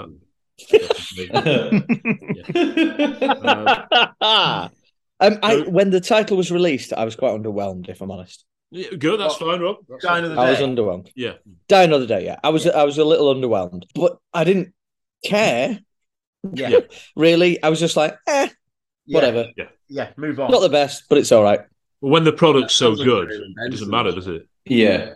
Well, It's always it. it's always a tightrope to walk, isn't it? Between it's got to sound like a Bond title, Mm. but don't go too close to it. As in, Austin be careful Powers. not to be. Yeah, exactly. Yeah, yeah. Like like Icarus, you know. Yeah. like- yeah. Oh. Here we go. I, I, I think I think thinking up titles is one of the most difficult things. Yeah. You Oh, know, it is. Yeah. It you, is. you you listen to you. I mean, you look through a lot of the novelizations, and there's only a handful that I think really sound Bondian. Do you know what I mean? Yeah, I agree. Yeah. I think I think I, don't, I think it's an easy. I think it's quite a hard thing to do. So Oh, I, I think it is in film in general because you know you can come up with a story, you can come up with a script, and then you're like, well, I don't know what to call it, and then but it's quite a crucial thing in some way. yeah, because Yeah, yeah. If What you was the, call it, um, you know, like, Onion. Terrible. like they often say, you know, if you call it by someone a character's name, you know, like John Carter, Mm. well, you've Mm. absolutely no idea of what that film is about. You know, John Carter, Mike. John Wick, the John films. Yeah, Yeah. such different films, but they're all just men's names. Uh, so it, I- anyway, I think it's quite. But I, I don't like people judging film titles too much. Yeah, or judging Yeah. a film by its It title. have yeah. such a bearing on a film. Never judge a Yeah. book from its cover. Uh, the, the only the thing with the the titles, and it's interesting you say books. Tom is like every time I've suggested a title, it's uh, ordinarily it's had to go through a change. So Yeah, you know, yeah, like yeah. whatever Mm. title I've I've offered, they've gone. Well, that's not commercial enough, or we need to do this, we need to do that, the other, or Mm. whatever. And so it's a common thing in the book world that you don't get any control over the title, kind of thing. Baby and the Brandy Rob. I think that's a great title for Yeah. it, but Ah, it was changed, wasn't it? Thank you, mate. I appreciate that. I love that title, but it was changed to a wanted man. And the fact that it was changed to a wanted man, that particular book meant that Lee Child, when we went to him for a, a blurb, he wouldn't touch it because obviously, I think it's the sixth Jack Reacher book is a wanted man. Yeah, so, yeah. you know, like, of course he thinks it's a crib, you know, Yeah, so yeah. quite rightly, you know. So it's just, yeah, but you like, you never get a choice in the title kind of things. Mm. It's the people who have the biggest amount of money and the biggest amount of say in the Yeah. project that get the pick on that one. Hasn't Rian, Um, Rian Johnson has said that he doesn't like Glass Onion having, you know, a Knives Out mystery or whatever attached to it. He didn't want that, and he's he's annoyed. Well, isn't I don't like it having a glass onion in its title. he? Yeah. I love the idea that he, you know, like I want the obscure pie-making vegetable as the centre point in Yeah. my title. Well, he was saying, I think he was saying that um, he wants each film to stand out in its own right, which I understand. To be fair, Yeah, well, it's Um, just like the Poirot, which it's copying. You know, the Yeah. yeah. say Poirot and Yeah. the I'll tell you what's a stupid title, and I can't even say it. What was the Harley Quinn film like? The it's so Oh, long. yeah, You yeah. Birds of so long. Yeah, Birds Yeah. of Prey. Yeah, like the in, the indelible. Or life the of emancipation woman of the- from oh, yeah. great, the inevitable Uh, yeah. the Great White Dope. It immediately puts pressure on the film to Yeah. it to does. go beyond. That's You're so right, Harry. sales. You're so right, Harry. Because uh, when um, so Tom, you've been asking me to watch that Three Billboards movie for a bit. You know, Mm. you've suggested it's Yeah, really, yeah, really good, but it's the te- the title Yeah. is like when you say Three Billboards, it's like yeah, that's cool, that's interesting. Yeah. But when you say the rest of the title, it's like that, like you say, Harry, it's like setting up a precedent that surely the film can't follow. Because what is the I've full title? realised, Rob, Rob, there- there is an exception. There's an exception. The man who killed Hitler. But I think I think that's because that's a very Ronseal title. You know what you're getting with that film. You're getting a, Yeah, a movie yeah, about yeah. some geezer who's going to do Yeah. both of those things. That's the synopsis, isn't it? Whereas, It is, whereas yeah. Die the Day could be lots of any Bond film almost. Oh, every mm. every. Yeah. To Yeah. me, I, I think the weakest. Apart from the last one. Well, I think I, I, I think the weakest Bond title by some distance is Spectre. Yes, I was going to say Yeah, the same, John. yeah, I was going to yeah, say the yeah, exact yeah. same. Totally agree. Absolutely right. Quantum of Solace is good. Yeah. It's a good name. I mean, it, at the end of the day, you can't argue with it. It's a Fleming title. You can't, though, the- can it's you? the No. Fleming 007 in New York. Well, no, that That's, that's, a yeah. stink bomb. That's But there's, I think there's a reason that's never been used. No. Yeah. Really? Yeah. Yeah. Yeah. That's the that's the comeback. reckon the next one is called Well, yeah. 007 in New York? John, it- it's Like really Hercules. yeah. Hercules. Hercules, Hercules. John, you said that Spectre. I, I think I agree. I hadn't necessarily thought. I was going to say it a moment or two ago. I think Absolutely. it's a terrible title. What is yeah, it? yeah. Spectre. Spectre. It's probably one I of the worst don't. Bond titles. Yeah, I d- I, it I am too like desperately, Skyfall, doesn't it? But- desperately worried that they will call the new one 007 or James Bond. yeah, yeah, yeah. Oh Yeah. no. Bond, James Bond. The name's Bond, James Bond. Yeah. The- recently, um, I was quite ill. I, spent, I think I had the flu, so I was in bed, like fairly sleepless, going through fevers. In that time, I was, you know, putting the Bond world to rights and imagining what the next Bond would be in the next title, and I convinced myself that it's going to be called Mission One. And, and, and the main reason so that the O's, uh, the O in Mission, can line up with the O in One, and they can do the 007 Yeah. Like, yeah. like they did with Casino Island, Quantum. Oh, Yeah, yeah. they love it. Yeah, that, Oh. these things happen when you're having a Yeah. fever. Mission one is just like Having said that, the title doesn't matter that much, as I previously said. Yes, yes, yes, yes, yes. Well, like, uh, uh, so obviously, I, I know it's known to listeners of this podcast that I've been um, writing a, a Bond novel in the my spare time. Oh. Finding a finding a title for that has been so so difficult. Yeah. I've also been writing a Bond screenplay at the same time.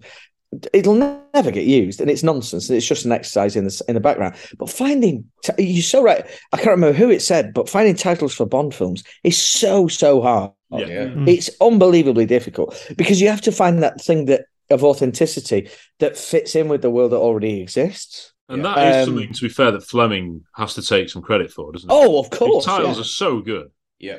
yeah. Even Proxy I mean, of uh, Lady, that would have been a great Bond film, wouldn't it? Oh, will it? Yeah. Oh Well, yeah. it was yeah. a great Bond film, but, you know. The other if thing you can title do was- is like a compound word of two unusual things, like Goldfinger, Yeah. Moonraker, Skyfall, Thunderball. Thunderball. Yeah. Other than that, the the first option is to choose die, isn't it? Skyfall. The, the, the other the other one that he liked was he liked taking a cliche and twisting it. Yeah. Yeah. So Mm. so you think like you only live once, you only live twice. Yeah. Yeah. Live and let live, live and let die. Yeah. And there's no- Shag, Yeah. Yeah. Yeah. Doctor Yes, Doctor No. But but one of the key things is like you can't make it insular. You can't make it small. It has to be yeah. expansive. You Yeah. can't make it like for example like Uh, like like for example oh, no no I don't want to use this example. Oh, actually. my word. So no, can we let's just Yeah. turn it off. I'm so interested. Turn it off! Yeah. Turn it off! Turn it off! I've got to say, never in a million years did I think that in a Die Another Day review would we talk more about Ian Fleming novels. The most highbrow discussion we've ever had. the, the last great adaptation. Well, Uh, it's true. I tell you what, I tell you what's a great title of a Bond film. Never say never again.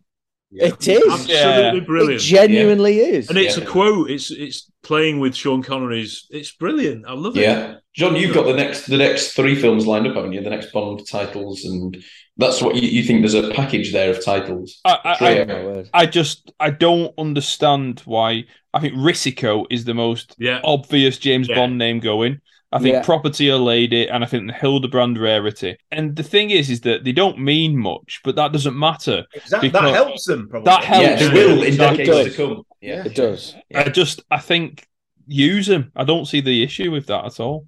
Go, I was go. going to say, if they keep going down this route of right, it has to be something about mortality and death and Yeah, dying yeah. and all this kind of. You're going to end up. You will end up in a cul-de-sac. I mean, I th- I think with No Time to Die, they ended up in a massive cul-de-sac, and it turns out it was a deceptive one as well. It was a duplicitous cul-de-sac that they ended up down. Whereas, what's going to be next? Like, you know, please don't perish. Or, you know, Snappy. you know, uh, perish tomorrow. Uh, you know, it's anything. It Or could perish with love. Yeah. No deals, Mr. Bond. A duplicitous cul-de-sac. It's just funny because obviously the phrase refers to you know a cul-de-sac. yeah. How- how- Can't how get is out of it? it, yeah. A duplicitous area. Yeah. Absolutely. Dear me. Oh wow. Oh god. Something that is not mentioned enough for me is you've just had in 2002 Die Another Day, and then 2008 the Bond song is called Another, Another Way, Way- to, Another Way to Die. Die. Like, it's just Yes. two of the words. It's, I mean, it's Yeah. it's baby work. unbelievable. Mm. Sheesh. I hadn't No one- thought no that, Tom. It's very yeah. Yeah, I know. I link those, Tom. I link those definitely. I like both of them, so it doesn't matter Yeah, to me. yeah. but- I've been been. It, it. The last great Yeah, we there did any- talk about that with Steve Clamp, didn't we?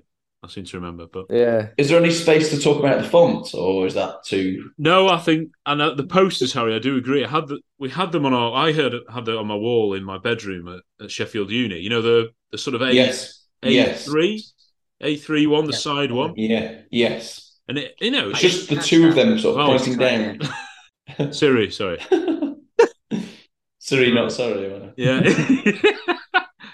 Yeah, how cri- I, I know what you mean, Harry, because the Twine artwork that I still think the teaser poster for Twine, Yes. the silhouette of the Yeah. woman with the 007 was brilliant. Yeah. but it was very white and I, I look back at it now and I love it. I love the, the faces in the ice. I love it. There's the one of the the Bond, yeah, Yeah. the gun with the silencer on melting in the snow, which mm. I think in some ways is good. It's a tiny bit CGI or cartoony. Or, Yeah. I don't know, The but clues were there. it's quite, it's quite. That as a teaser poster is not bad. No, Yeah. no. If you when we interviewed, well, I interviewed Russell Harnden. The he edited the trailers for the Pierce Yeah. Brosnan films. He said he just loved all the artwork that came his way for Dine of Yeah. Day, all the ice stuff, the Mm. logo shat, the gun shat. So he did the gun shattering and you know the bullet coming out. Oh, Yeah. and it's distinctive to this film, which I quite like. Yeah, and it was a, the font is it's like um it's a slight deep because Tomorrow Never Dies and the World is not a, are pretty similar, yeah, and then Down of the Day is just a slight different version of Yeah. it. I do, I do. Ideally, for me, I want each title to get its own unique font. I think. Yeah.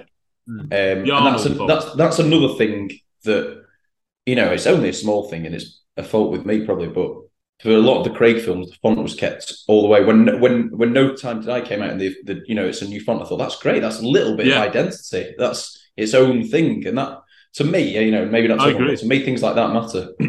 like the golden eye, seeing the the sort of circle on the. Yeah, mm. yeah. I know they don't have it for the actual titles, but Yeah, I do. I the do. first color brilliant. kind of title as well. Yeah, it? I think they've you know they've done all right with them. To be honest, most of them. Going back to the Fleming, Ga- Gala Brand.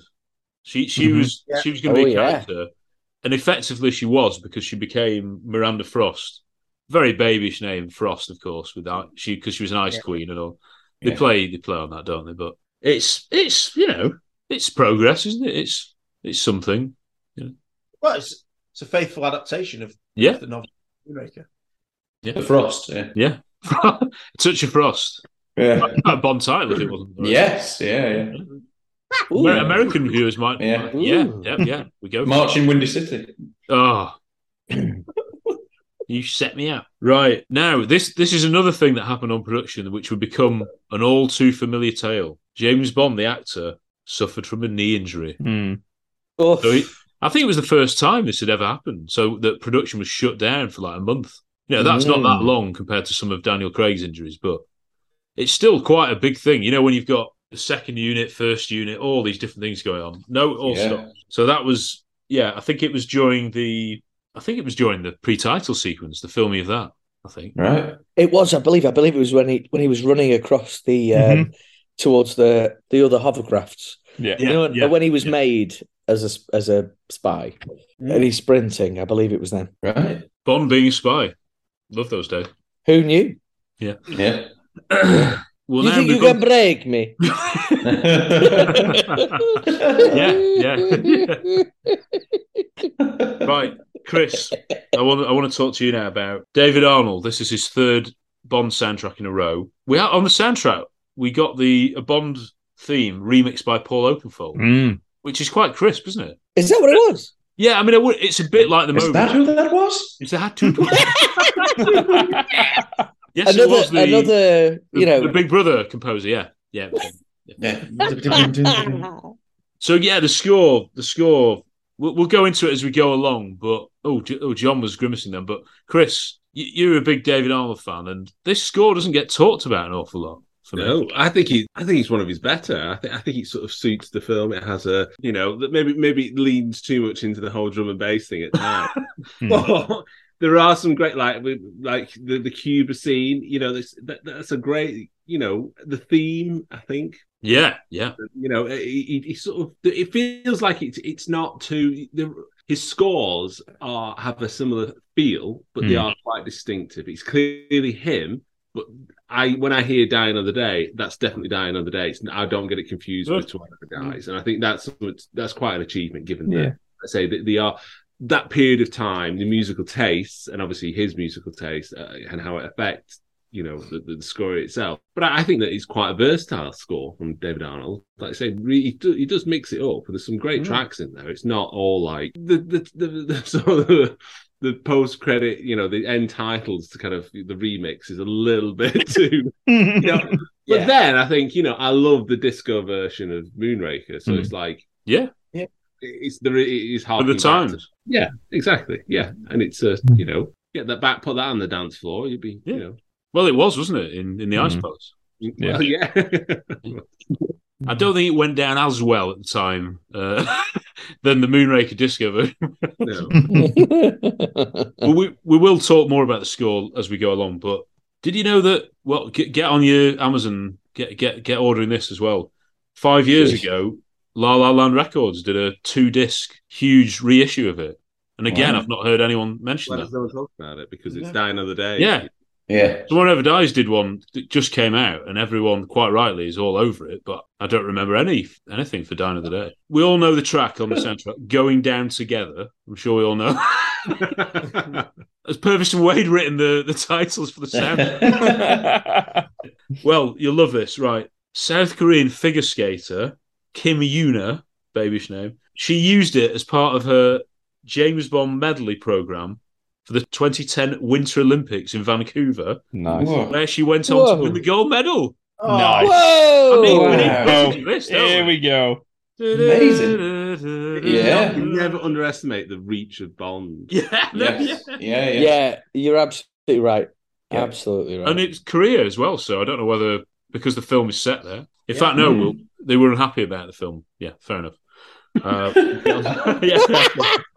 So David Arnold, he said he saved the Bond theme for what math when Bond did something typically Bond-esque. Yeah. The ice wave. No, okay. the, the windsurfing. It's sad that in a way because you Yeah, know I yeah. can sort of see what, Yeah, but no. but it is something that only Bond would do. Yeah, no, he- I I think he's right to try and put the Bond. Yeah. Yeah, It's not. That's It him. That, that, he's doesn't it? working hard on that. Yeah, Yeah. yeah. Also, in one of those documentaries, it shows that he recorded a lot more orchestra parts, but they sort of distorted them and remixed them and did weird effects with them. And you'll, we'll talk about the editing, you know, the sort of stop start. It's all linked. It's all die another day. right. Chris, you mentioned David Tattersall. So he was chosen as the cinematographer. And this is the only one he did. And people think this film looks a bit weird and everything. So his CV was all George Lucas, really. So he, he started on the Young Indiana Jones Chronicles and then he shot all three Star Wars prequels. You couldn't believe it. Other films he did: The Green Mile, Con Air, yeah, Oh, here we go. and four films with Martin Campbell and Tamahori's next two. Again, if you went into it knowing that the this was shot by this Mm. guy and the editor of Michael Bay and Tony Scott films, then maybe we shouldn't have been as surprised with what it what it looked like. Maybe. I think it's a, I think it's a pretty decent looking film. I think the, the opening sequence with the waves, you know, Oh. the fact that you only see the waves, Yeah. Yeah. is quite a bold choice, and I think it sort of like sucks you in straight off. I think that, um, uh, yeah, I, I, I think the problem with it is that it is a bit too stylized, and this is the argument we have about you know the Con- Connery's films is that, that there are Yeah. stylistic choices that don't sit as well now, and they've aged quicker. And I think that, that I think in ten years' time, yeah, I think people will look back and think actually this is this is the beginning of of, of almost like modern action because of, you know Christian Wagner went on to do like Fast and the Furious, and Yeah. yeah. you can mm-hmm. see this is like a Yeah. prototype, you know, in, in, in the way it's mm. shot, the speeding up of of you know the in, Ugh. the, in the post, and slowing it down. I think that's.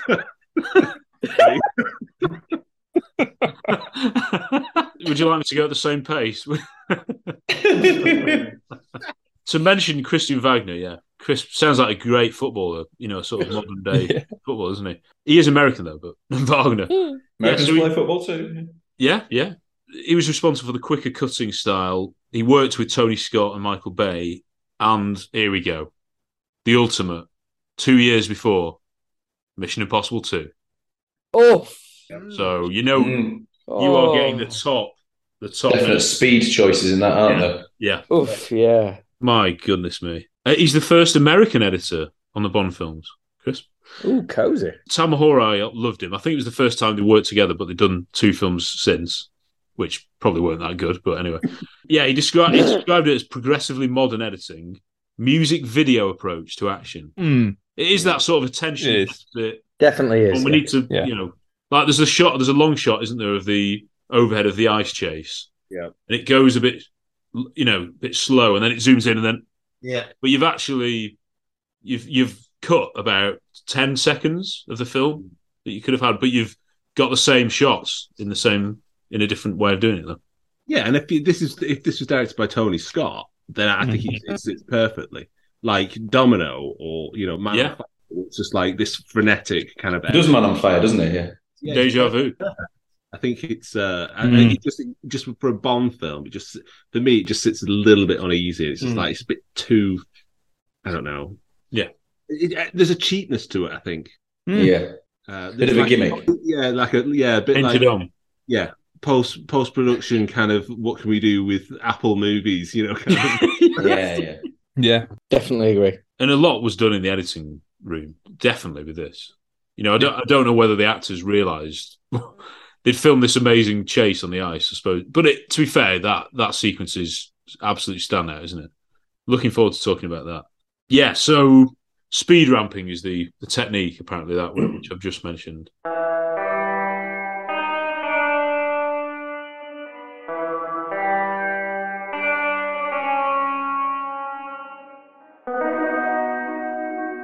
We'll finally get on to lee tamahori guys tamahori is that how you pronounce it Every director probably takes this on and worries about the same thing. It's impossible to get into a genre like this where there's been 19 movies that have come before you, and some of them terribly famous, and some of them not so famous, but all of them have contributed to a whole. And you can't get into this without thinking that are you going to be the director that fails, that is going to make the bad Bond movie or the one that's a real turkey? Obviously, Twine was a success, and I hmm. believe that. The producers asked Michael Apted to return, and he accepted. But then MGM intervened and said, Barbara and Michael, can you just tell him actually we don't want him? Can you be the ones to do that? So they had to sort of tell him no, because they wanted Tony Scott or John Woo. They wanted a, a proper slick, new, modern action director for it. But they declined, interestingly. Scott claims to have then suggested Quentin Tarantino, and there'll be this thing where he wanted to do the remake of Casino Royale set in the what the fifties with Pierce Brosnan still as Bond, but uh, we, we, you know, we, I think we discussed that in the Casino Royale review. He he does say that. Oh, another another another one that Pierce Brosnan suggested, John McTiernan, because he, Oh. he had great success. with him. Yeah. Thomas Crown, he'd just done with him, hadn't he? Sheesh is the word. Yeah. Ang Lee was mentioned as another one. Interesting. This was another one. Pierce Brosnan met Martin Scorsese on a flight and was chatting to him like, "Would you, would you be up for it?" You know. So, So Martin Scorsese picture. that, that would be who knows. Oh. Can you imagine the soundtrack? You know, totally inappropriate. But, Babishly De Niro cast as the villain. yeah, you know, yeah. Whoa, now you're talking my language. I hope. so I've never known as many. There's uh, Brett Ratner, which which were- Wow. he's in negotiations, and of course he directed Pierce. Well, not of course because no one's seen it, but After the Sunset, which I th- I- I've seen, but I can't really remember, with Salma Hayek as well, like a high school. Oh yeah, yeah. It's a bit like now. Yeah. When I when I hear this stuff, it smacks of concerns to me. As in, Yeah, yeah, yeah. You know what I mean? It's like, yeah, let's sign a, a let's break the bank to sign someone and rescue something. Like it's, it's losing, it's handing over control. It's Yeah. showing no kind of faith in your own production company. it's soul selling. It's Yeah. never ever been that way before, and all of a sudden, it's something like we need names. It's where, where's this come from? Yeah, It does sound like it did, did come from MGM, though. To be fair, Yeah, well- because I think the whole point of what Barbara and Michael do is that no, no, we're we're steering the ship. We'll tell you what to do. You you can't come in and change everything. You can bring ideas, but this is our Bond film. These are our Bond film. So yeah. Any, anyway, none none of that works. He Brett Ratner said he they they wouldn't take an American director. He said he couldn't picture it, and they thought he was a bit too brash and everything, which he probably was. Another another name, Stephen Hopkins, who of Predator Two fame. Wow. Wow. So crisp. Yeah. FYR. That's amazing. And Um, here, yeah, here's so- one we. Go, sorry. no, go on, Rob. Sorry. No, no, no. Go, I please know, go. If it's about if it's about Predator Two, I want to hear. It. Well, it's not. It's not. It's about Tamahori overall. But oh, please. Well, yeah. The, the only other name I think was I think one which would have been a br- brilliant Stuart Baird. Who, Oh, yeah. Oh. He edited Casino Royale and Skyfall, but Yeah. he directed Executive Decision. Oh. Yeah. And a Star Trek film as well. He did, yeah. Sheesh, weesh. Is this is this the first film? Do you think the producers were like paying attention to what everyone else in the film world was doing, and Hmm. then picking those people or the most trendy people? Like, so obviously, like Mulholland Falls, The Edge, uh, Along Came a Spider, Yeah. and like he is a reliably upcoming Hollywood director, isn't he? At this point, boom. You know, let's go get him. Same with Halle Berry. It felt like it felt like well, she's you know recent Oscar winner. We will get her. It is. It's like it's like a Premier League football club who's just been bought by some rich, Yeah. rich sort of owners. And Exactly. it's how how can we make this better? Let's spend. It, lots it is, money isn't it? and then Yeah. think about what we want afterwards. Yeah. it- it needs to- Who can we purchase? Yeah, exactly. It needs to be like it's it is so childish to say, oh, let's start with the top of the list. Let's start with just well, who's the most famous director? Oh. Yeah. Mm. And you work your way down, and then every, every everyone's like a you know it's like a consolation prize until you Yeah. get to says yes, Yeah. and it's just because they've said yes, not that actually this per this director is the best thing for this film. Yeah. Yes. you know, it's just it's oh. No, I Does that agree, mean- Chris. Does that mean you don't think Tamahori was the the correct the correct choice? No, I don't think he was. I think I think Oh. he. I agree. I think he, he he's made well certainly made one decent film, One masterpiece. The Edge. and that's also and that you, you, working with David Mamet and Yeah, yeah. Anthony Hopkins and Alec Baldwin. You Yeah, I know. that wrong. Just put the camera in front of them. Exactly. Yeah, yeah, yeah. But I, I, I just think that he was yeah he was what was he Oscar nominated for the, the, the what was it we were Once we, were warriors. We were once were warriors. No, yeah. Once were warriors. Yeah, I which is it- fabulous. Have you seen that? Yeah. Is it? any Yeah, good? yeah. Yeah. Yeah, it's brilliant. Um, again, though, but like, because I knew about, I, I didn't. Oh, no, it's it's. I, I watched it in '99, I think, something Ah, like that. okay. But I haven't seen it since. So obviously, we're talking about 23 years, sadly. I, uh, 24, if we're going to go that far, you know. when I first went to uni uh, at Keele, uh, one of my mates was, um, I think his mum was from New Zealand, his dad was from Australia. But anyway, he absolutely loved Once Were Warriors. It was like his favourite film. Interesting. Yeah. No, it's very good. It's very good. But he, I mean, he'd done that and The Edge, and then what was it? Yeah, did you say Along Came a Spider? Was that Mm. before this? I've seen that. Af- uh, before, yeah, before. Yeah. But again, that's that's littered with some of the worst CGI you'll ever see. Yeah, Really? car crash. Oh, Chris, it's it's yeah, like it's so bad that you can't actually look past it. that it's that it's that bad. Yeah. It's the sequel to Kiss the Girls, isn't it? Well, Yeah. as in Yeah. a, a Morgan Freeman mystery. You know. Yeah.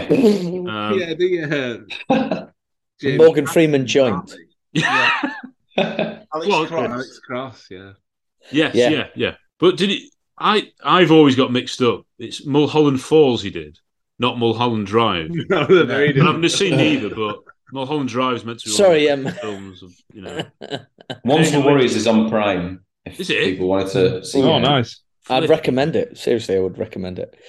But it's like, it- like again, as you say though, Chris. You know, like when you're looking at people in like around the around 2000, when or 99, when you're looking at people to direct the next Bond film. I I truly don't know how, and this is no disrespect, and it will come out this way. How Tamahori gets on the top of this list, Hmm. I just don't know. I don't actually know. I don't get it. Well, I 'Cause think, I, think as Chris says, I don't think he gets at the top of the list. I think he's The first one to say Yeah. yes. 32nd person to to have been asked. I'm, I'm, Hmm. Because all the choices are, are, are- are also like too bold. I would look on paper. I'd love a John Woo Bond film, but Yeah. we've got Mission Impossible too. Exactly. That, it's Yeah. a Yeah, like yeah, people yeah. Saying, it's a bit like people saying Christopher McQuarrie should. Yeah. I mean, of course it is. Yeah, but we've seen it. Yeah, it's that most babyish. Uh, But he's Math, become can that series John Glen. yeah. Well, yeah, that's correct. Yeah, yeah, yeah, yeah. and Math, Yeah. We've seen a Christopher Nolan Bond film. It's called Skyfall.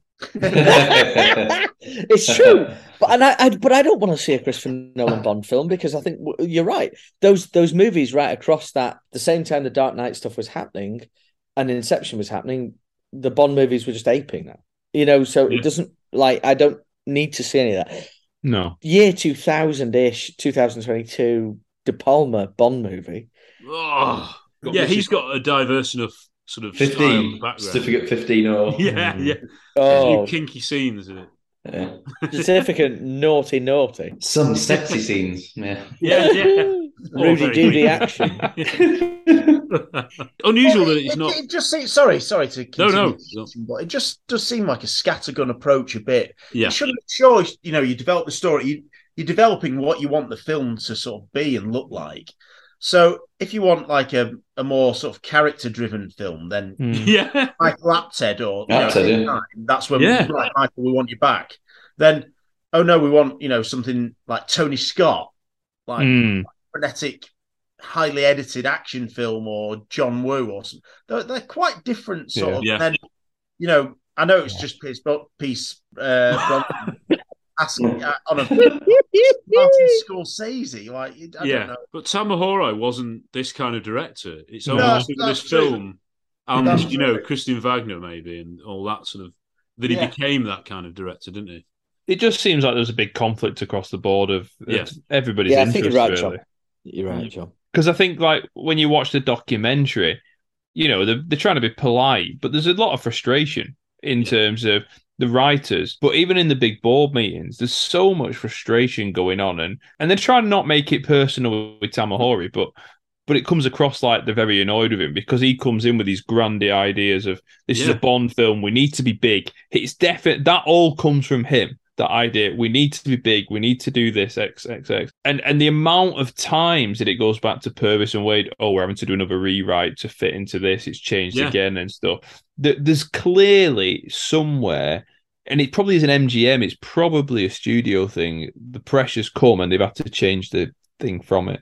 Yeah, You I feel a bit sorry- he's an outsider, isn't he? You, you feel a bit sorry for him. It is. A, it, it, I think the film itself is a great because the film is quite bipolar. It's one. It's like Mm. one- it's like this is a spy thriller, and ev- like everyone says, you get up to you know the fight at Blades, and then The it's fire alarm.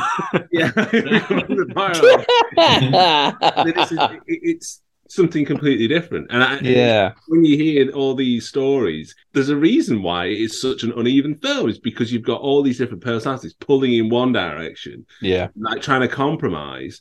When really it should have been having a director who's on board when the, the we started writing it, rather than coming in late and going, "Write me a scene that's this big and write me this." Yeah. and then it just Mm. doesn't fit with the, the, the first thirty pages of the script. It's it's and I say and I, I, I, it's so frustrating that the series still have this approach to every film. Yeah. Like, let's just throw a couple of ideas down.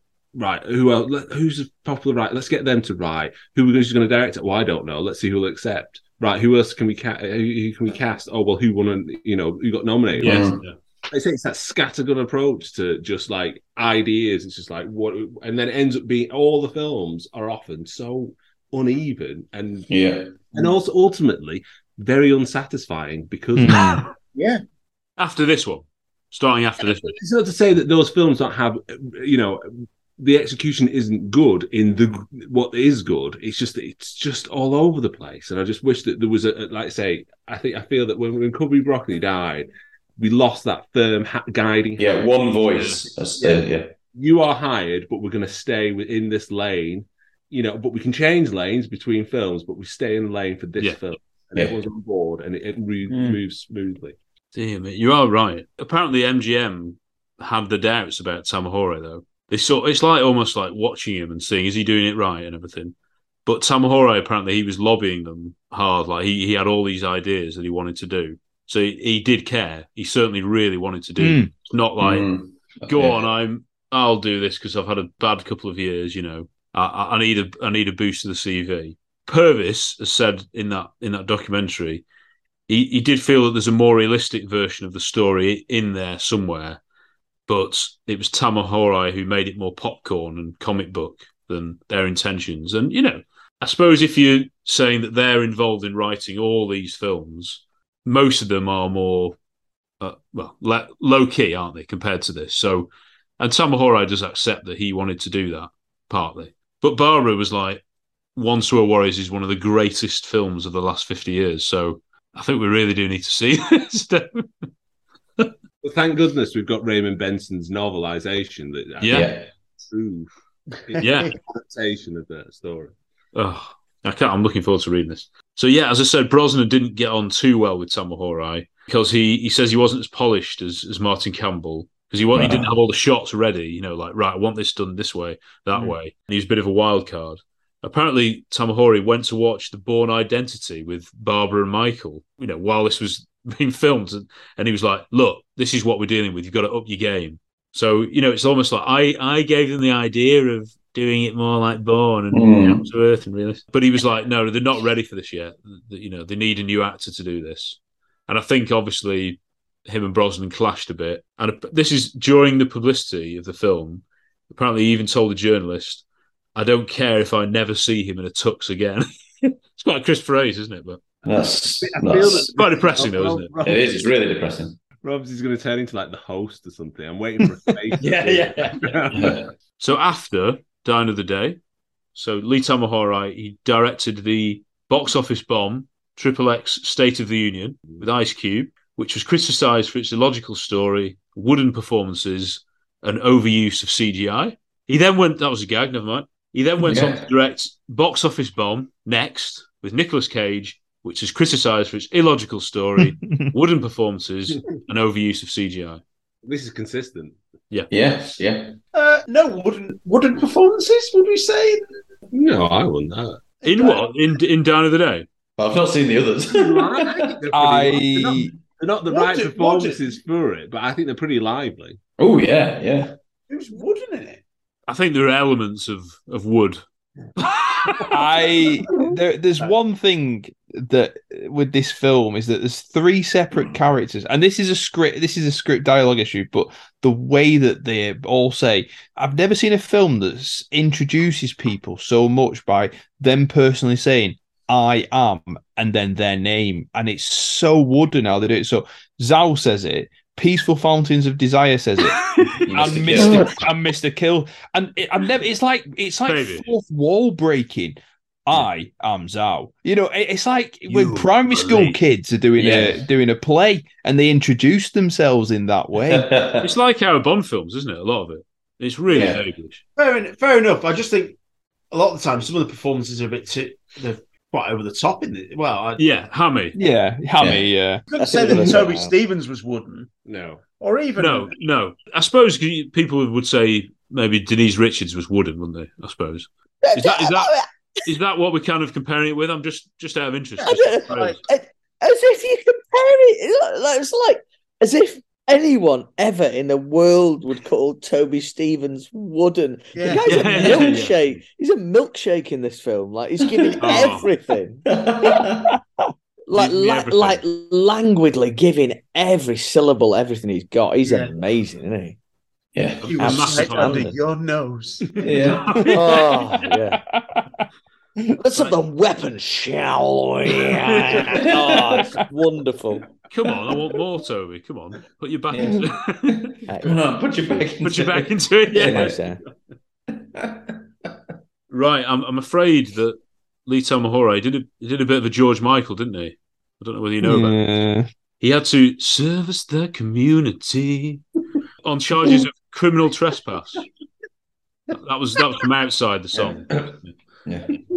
Uh, I mean, criminal trespass isn't really that doesn't really describe what happened. So apparently, he he entered an undercover policeman's car wearing a dress. That's that's nothing to do with you know. I don't, uh, do you not know about this, Rob? What? Yeah, My- yeah. My my internet just went like dead for a second. I bet it did. just yeah, come back yeah. into like Wow. he entered a officer's car in a dress. Like yeah, yeah.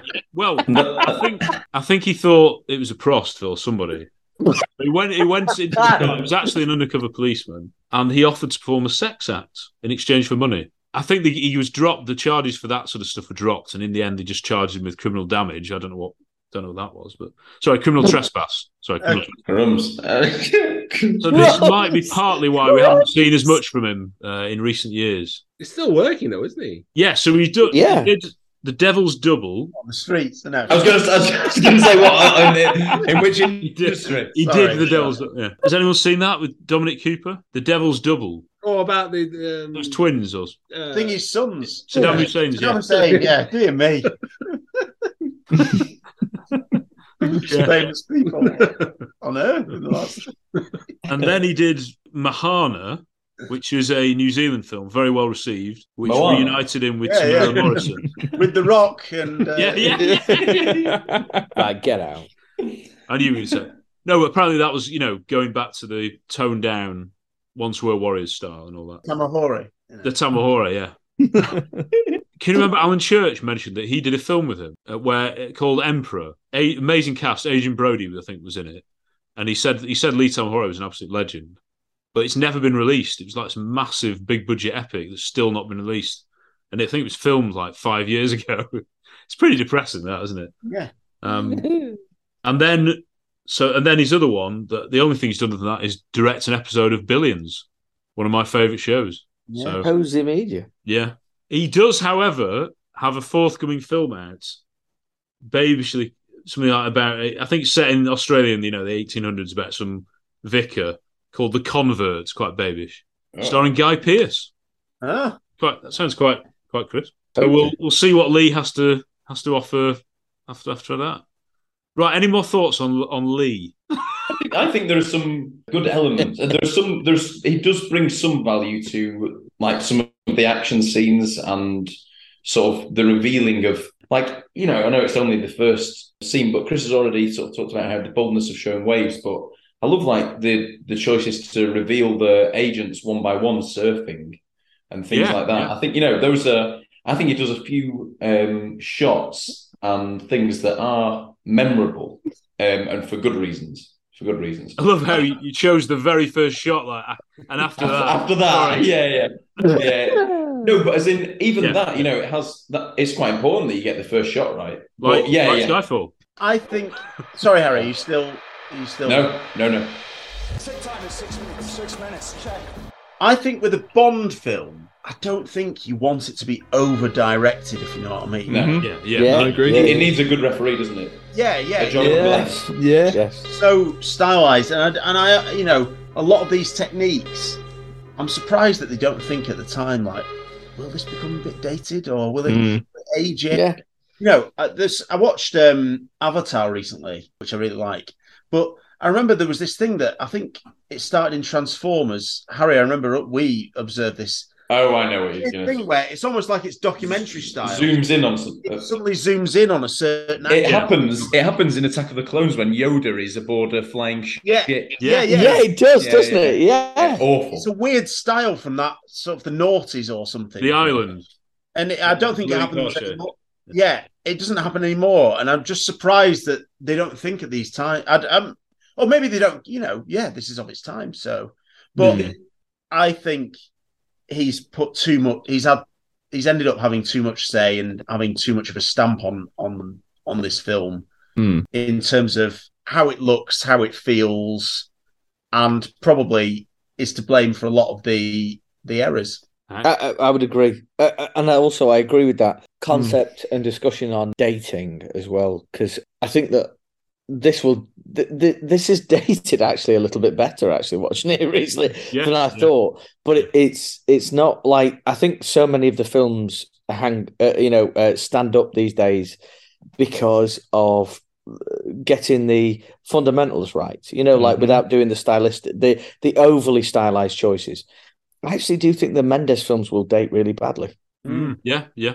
I'm gonna say that whilst I think they are completely over stylized, I do think they date The the Mendes. Tam the, the Tamahori ones. What I will say, he can tell a story in a yes, he can. Yes, I, I will say it, it, this this is a far better telling of a story than Quantum of Solace in terms of like the direct you, you understand regardless of how, what you think of it you know what this film does Yeah. you know where it starts you know the minute and you know how it ends and it and, and actually I know that that's the absolute basics of directing however that can't be taken for granted with the Bond films that we've had recently Yeah. Mm. Yeah. Yeah. And and also, John, you were saying about the action scenes and stuff. The action's good in this, and it, you That's- know, that's credit right. for, for that. And I know I'm giving another example from the you know near the start, but there's so there are, there are a few odd bits, but in the pre-title sequence, like obviously we'll get onto it, but like when the, the tension of the firing squad when Bond is you know is Yeah. uh, is given up, yeah, like he's, you know the the Oh. then, then they suddenly drop the guns and oh sorry Yeah, I no love no yeah sorry no sorry the first firing squad where he he you know he what does he do he does a oh he Yeah. blows up the bomb in the suitcase yeah, yeah. Um, there's real tension there that he creates, and you know, I think it's pr- always pretty impressive if you can create tension in an opening scene. And then, yeah, the later firing squad in the mist and all that. I think there's lots of memorable, memorable stuff and mini storytelling within an action scene that he does well, and it does go on. Even the stuff um, at Los Organos, I think there's some good, there's good stuff there where he tells it really well. I can't People- believe you can say Los Organos with, without laughing. Uh, I don't know how it's done. Los Organos Can't believe I've just realised, you know, just because they do organ transplants there, is it? I mean, I have to... Chris, you, you probably the second unit director, Vic Armstrong, of course. He's well, he's your stunt man, stunt choreographer, coordinator, and second unit absolute the best you can get, pretty much. So he is responsible for a lot of the action. But the world is not enough to criticise that the action isn't quite up to standard, but that was done by him too. So does that mean Tamahori did raise the action a bit? Yeah, I suppose I suppose the the the Apted was definitely brought on to to as an actor's director, and I think mm-hmm. Tamahori Yeah, had, yeah. had, had more experience with thrillers and, and, and other things. So, so I think that maybe you're right. Maybe you know, obviously him sitting down with you know saying so. Just thinking about Michael Apted doing the mojito scene. right, right. We can't. We can't. But you know, like obviously, you know, he's still the director of the film, so he has some influence on how the action is shot and put together and then ed- edited. So uh, Yeah. you're right. Maybe that's where his strength lies, and also he he manages to get. And this is why I disagree about that. You know, it being kind of one performances.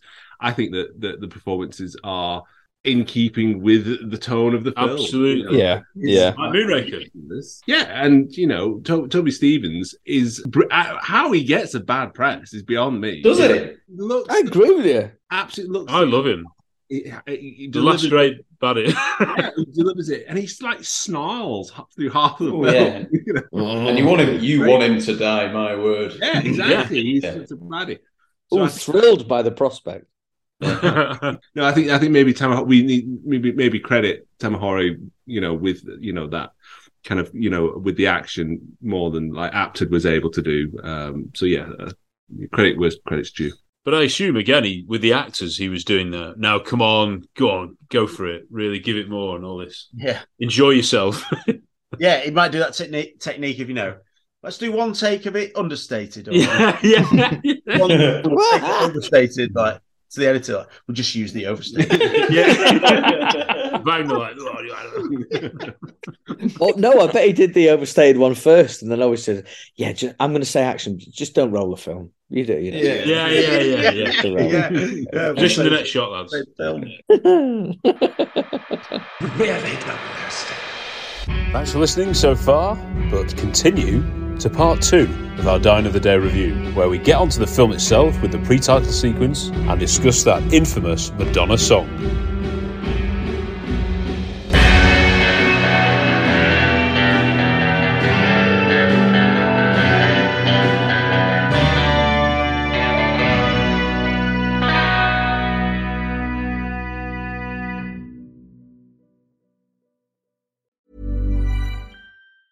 Hey, it's Danny Pellegrino from Everything Iconic. Ready to upgrade your style game without blowing your budget? Check out Quince. They've got all the good stuff shirts and polos, activewear, and fine leather goods, all at 50 to 80% less than other high end brands. And the best part? They're all about safe, ethical, and responsible manufacturing. Get that luxury vibe without the luxury price tag. Hit up quince.com slash upgrade for free shipping and 365 day returns on your next order. That's quince.com slash upgrade. Planning for your next trip? Elevate your travel style with Quince. Quince has all the jet setting essentials you'll want for your next getaway, like European linen, premium luggage options, buttery soft Italian leather bags, and so much more. And is all priced at 50 to 80% less than similar brands. Plus, Quince only works with factories that use safe and ethical manufacturing practices. Pack your bags with high-quality essentials you'll be wearing for vacations to come with Quince. Go to quince.com slash pack for free shipping and 365-day returns. Imagine the softest sheets you've ever felt. Now imagine them getting even softer over time. That's what you'll feel with Boll and Branch's organic cotton sheets. In a recent customer survey, 96% replied that Boll and Branch sheets get softer with every wash. Start getting your best night's sleep in these sheets that get softer and softer for years to come. Try their sheets with a 30-night guarantee. Plus, get 15% off your first order at bollandbranch.com. Code BUTTERY. Exclusions apply. See site for details.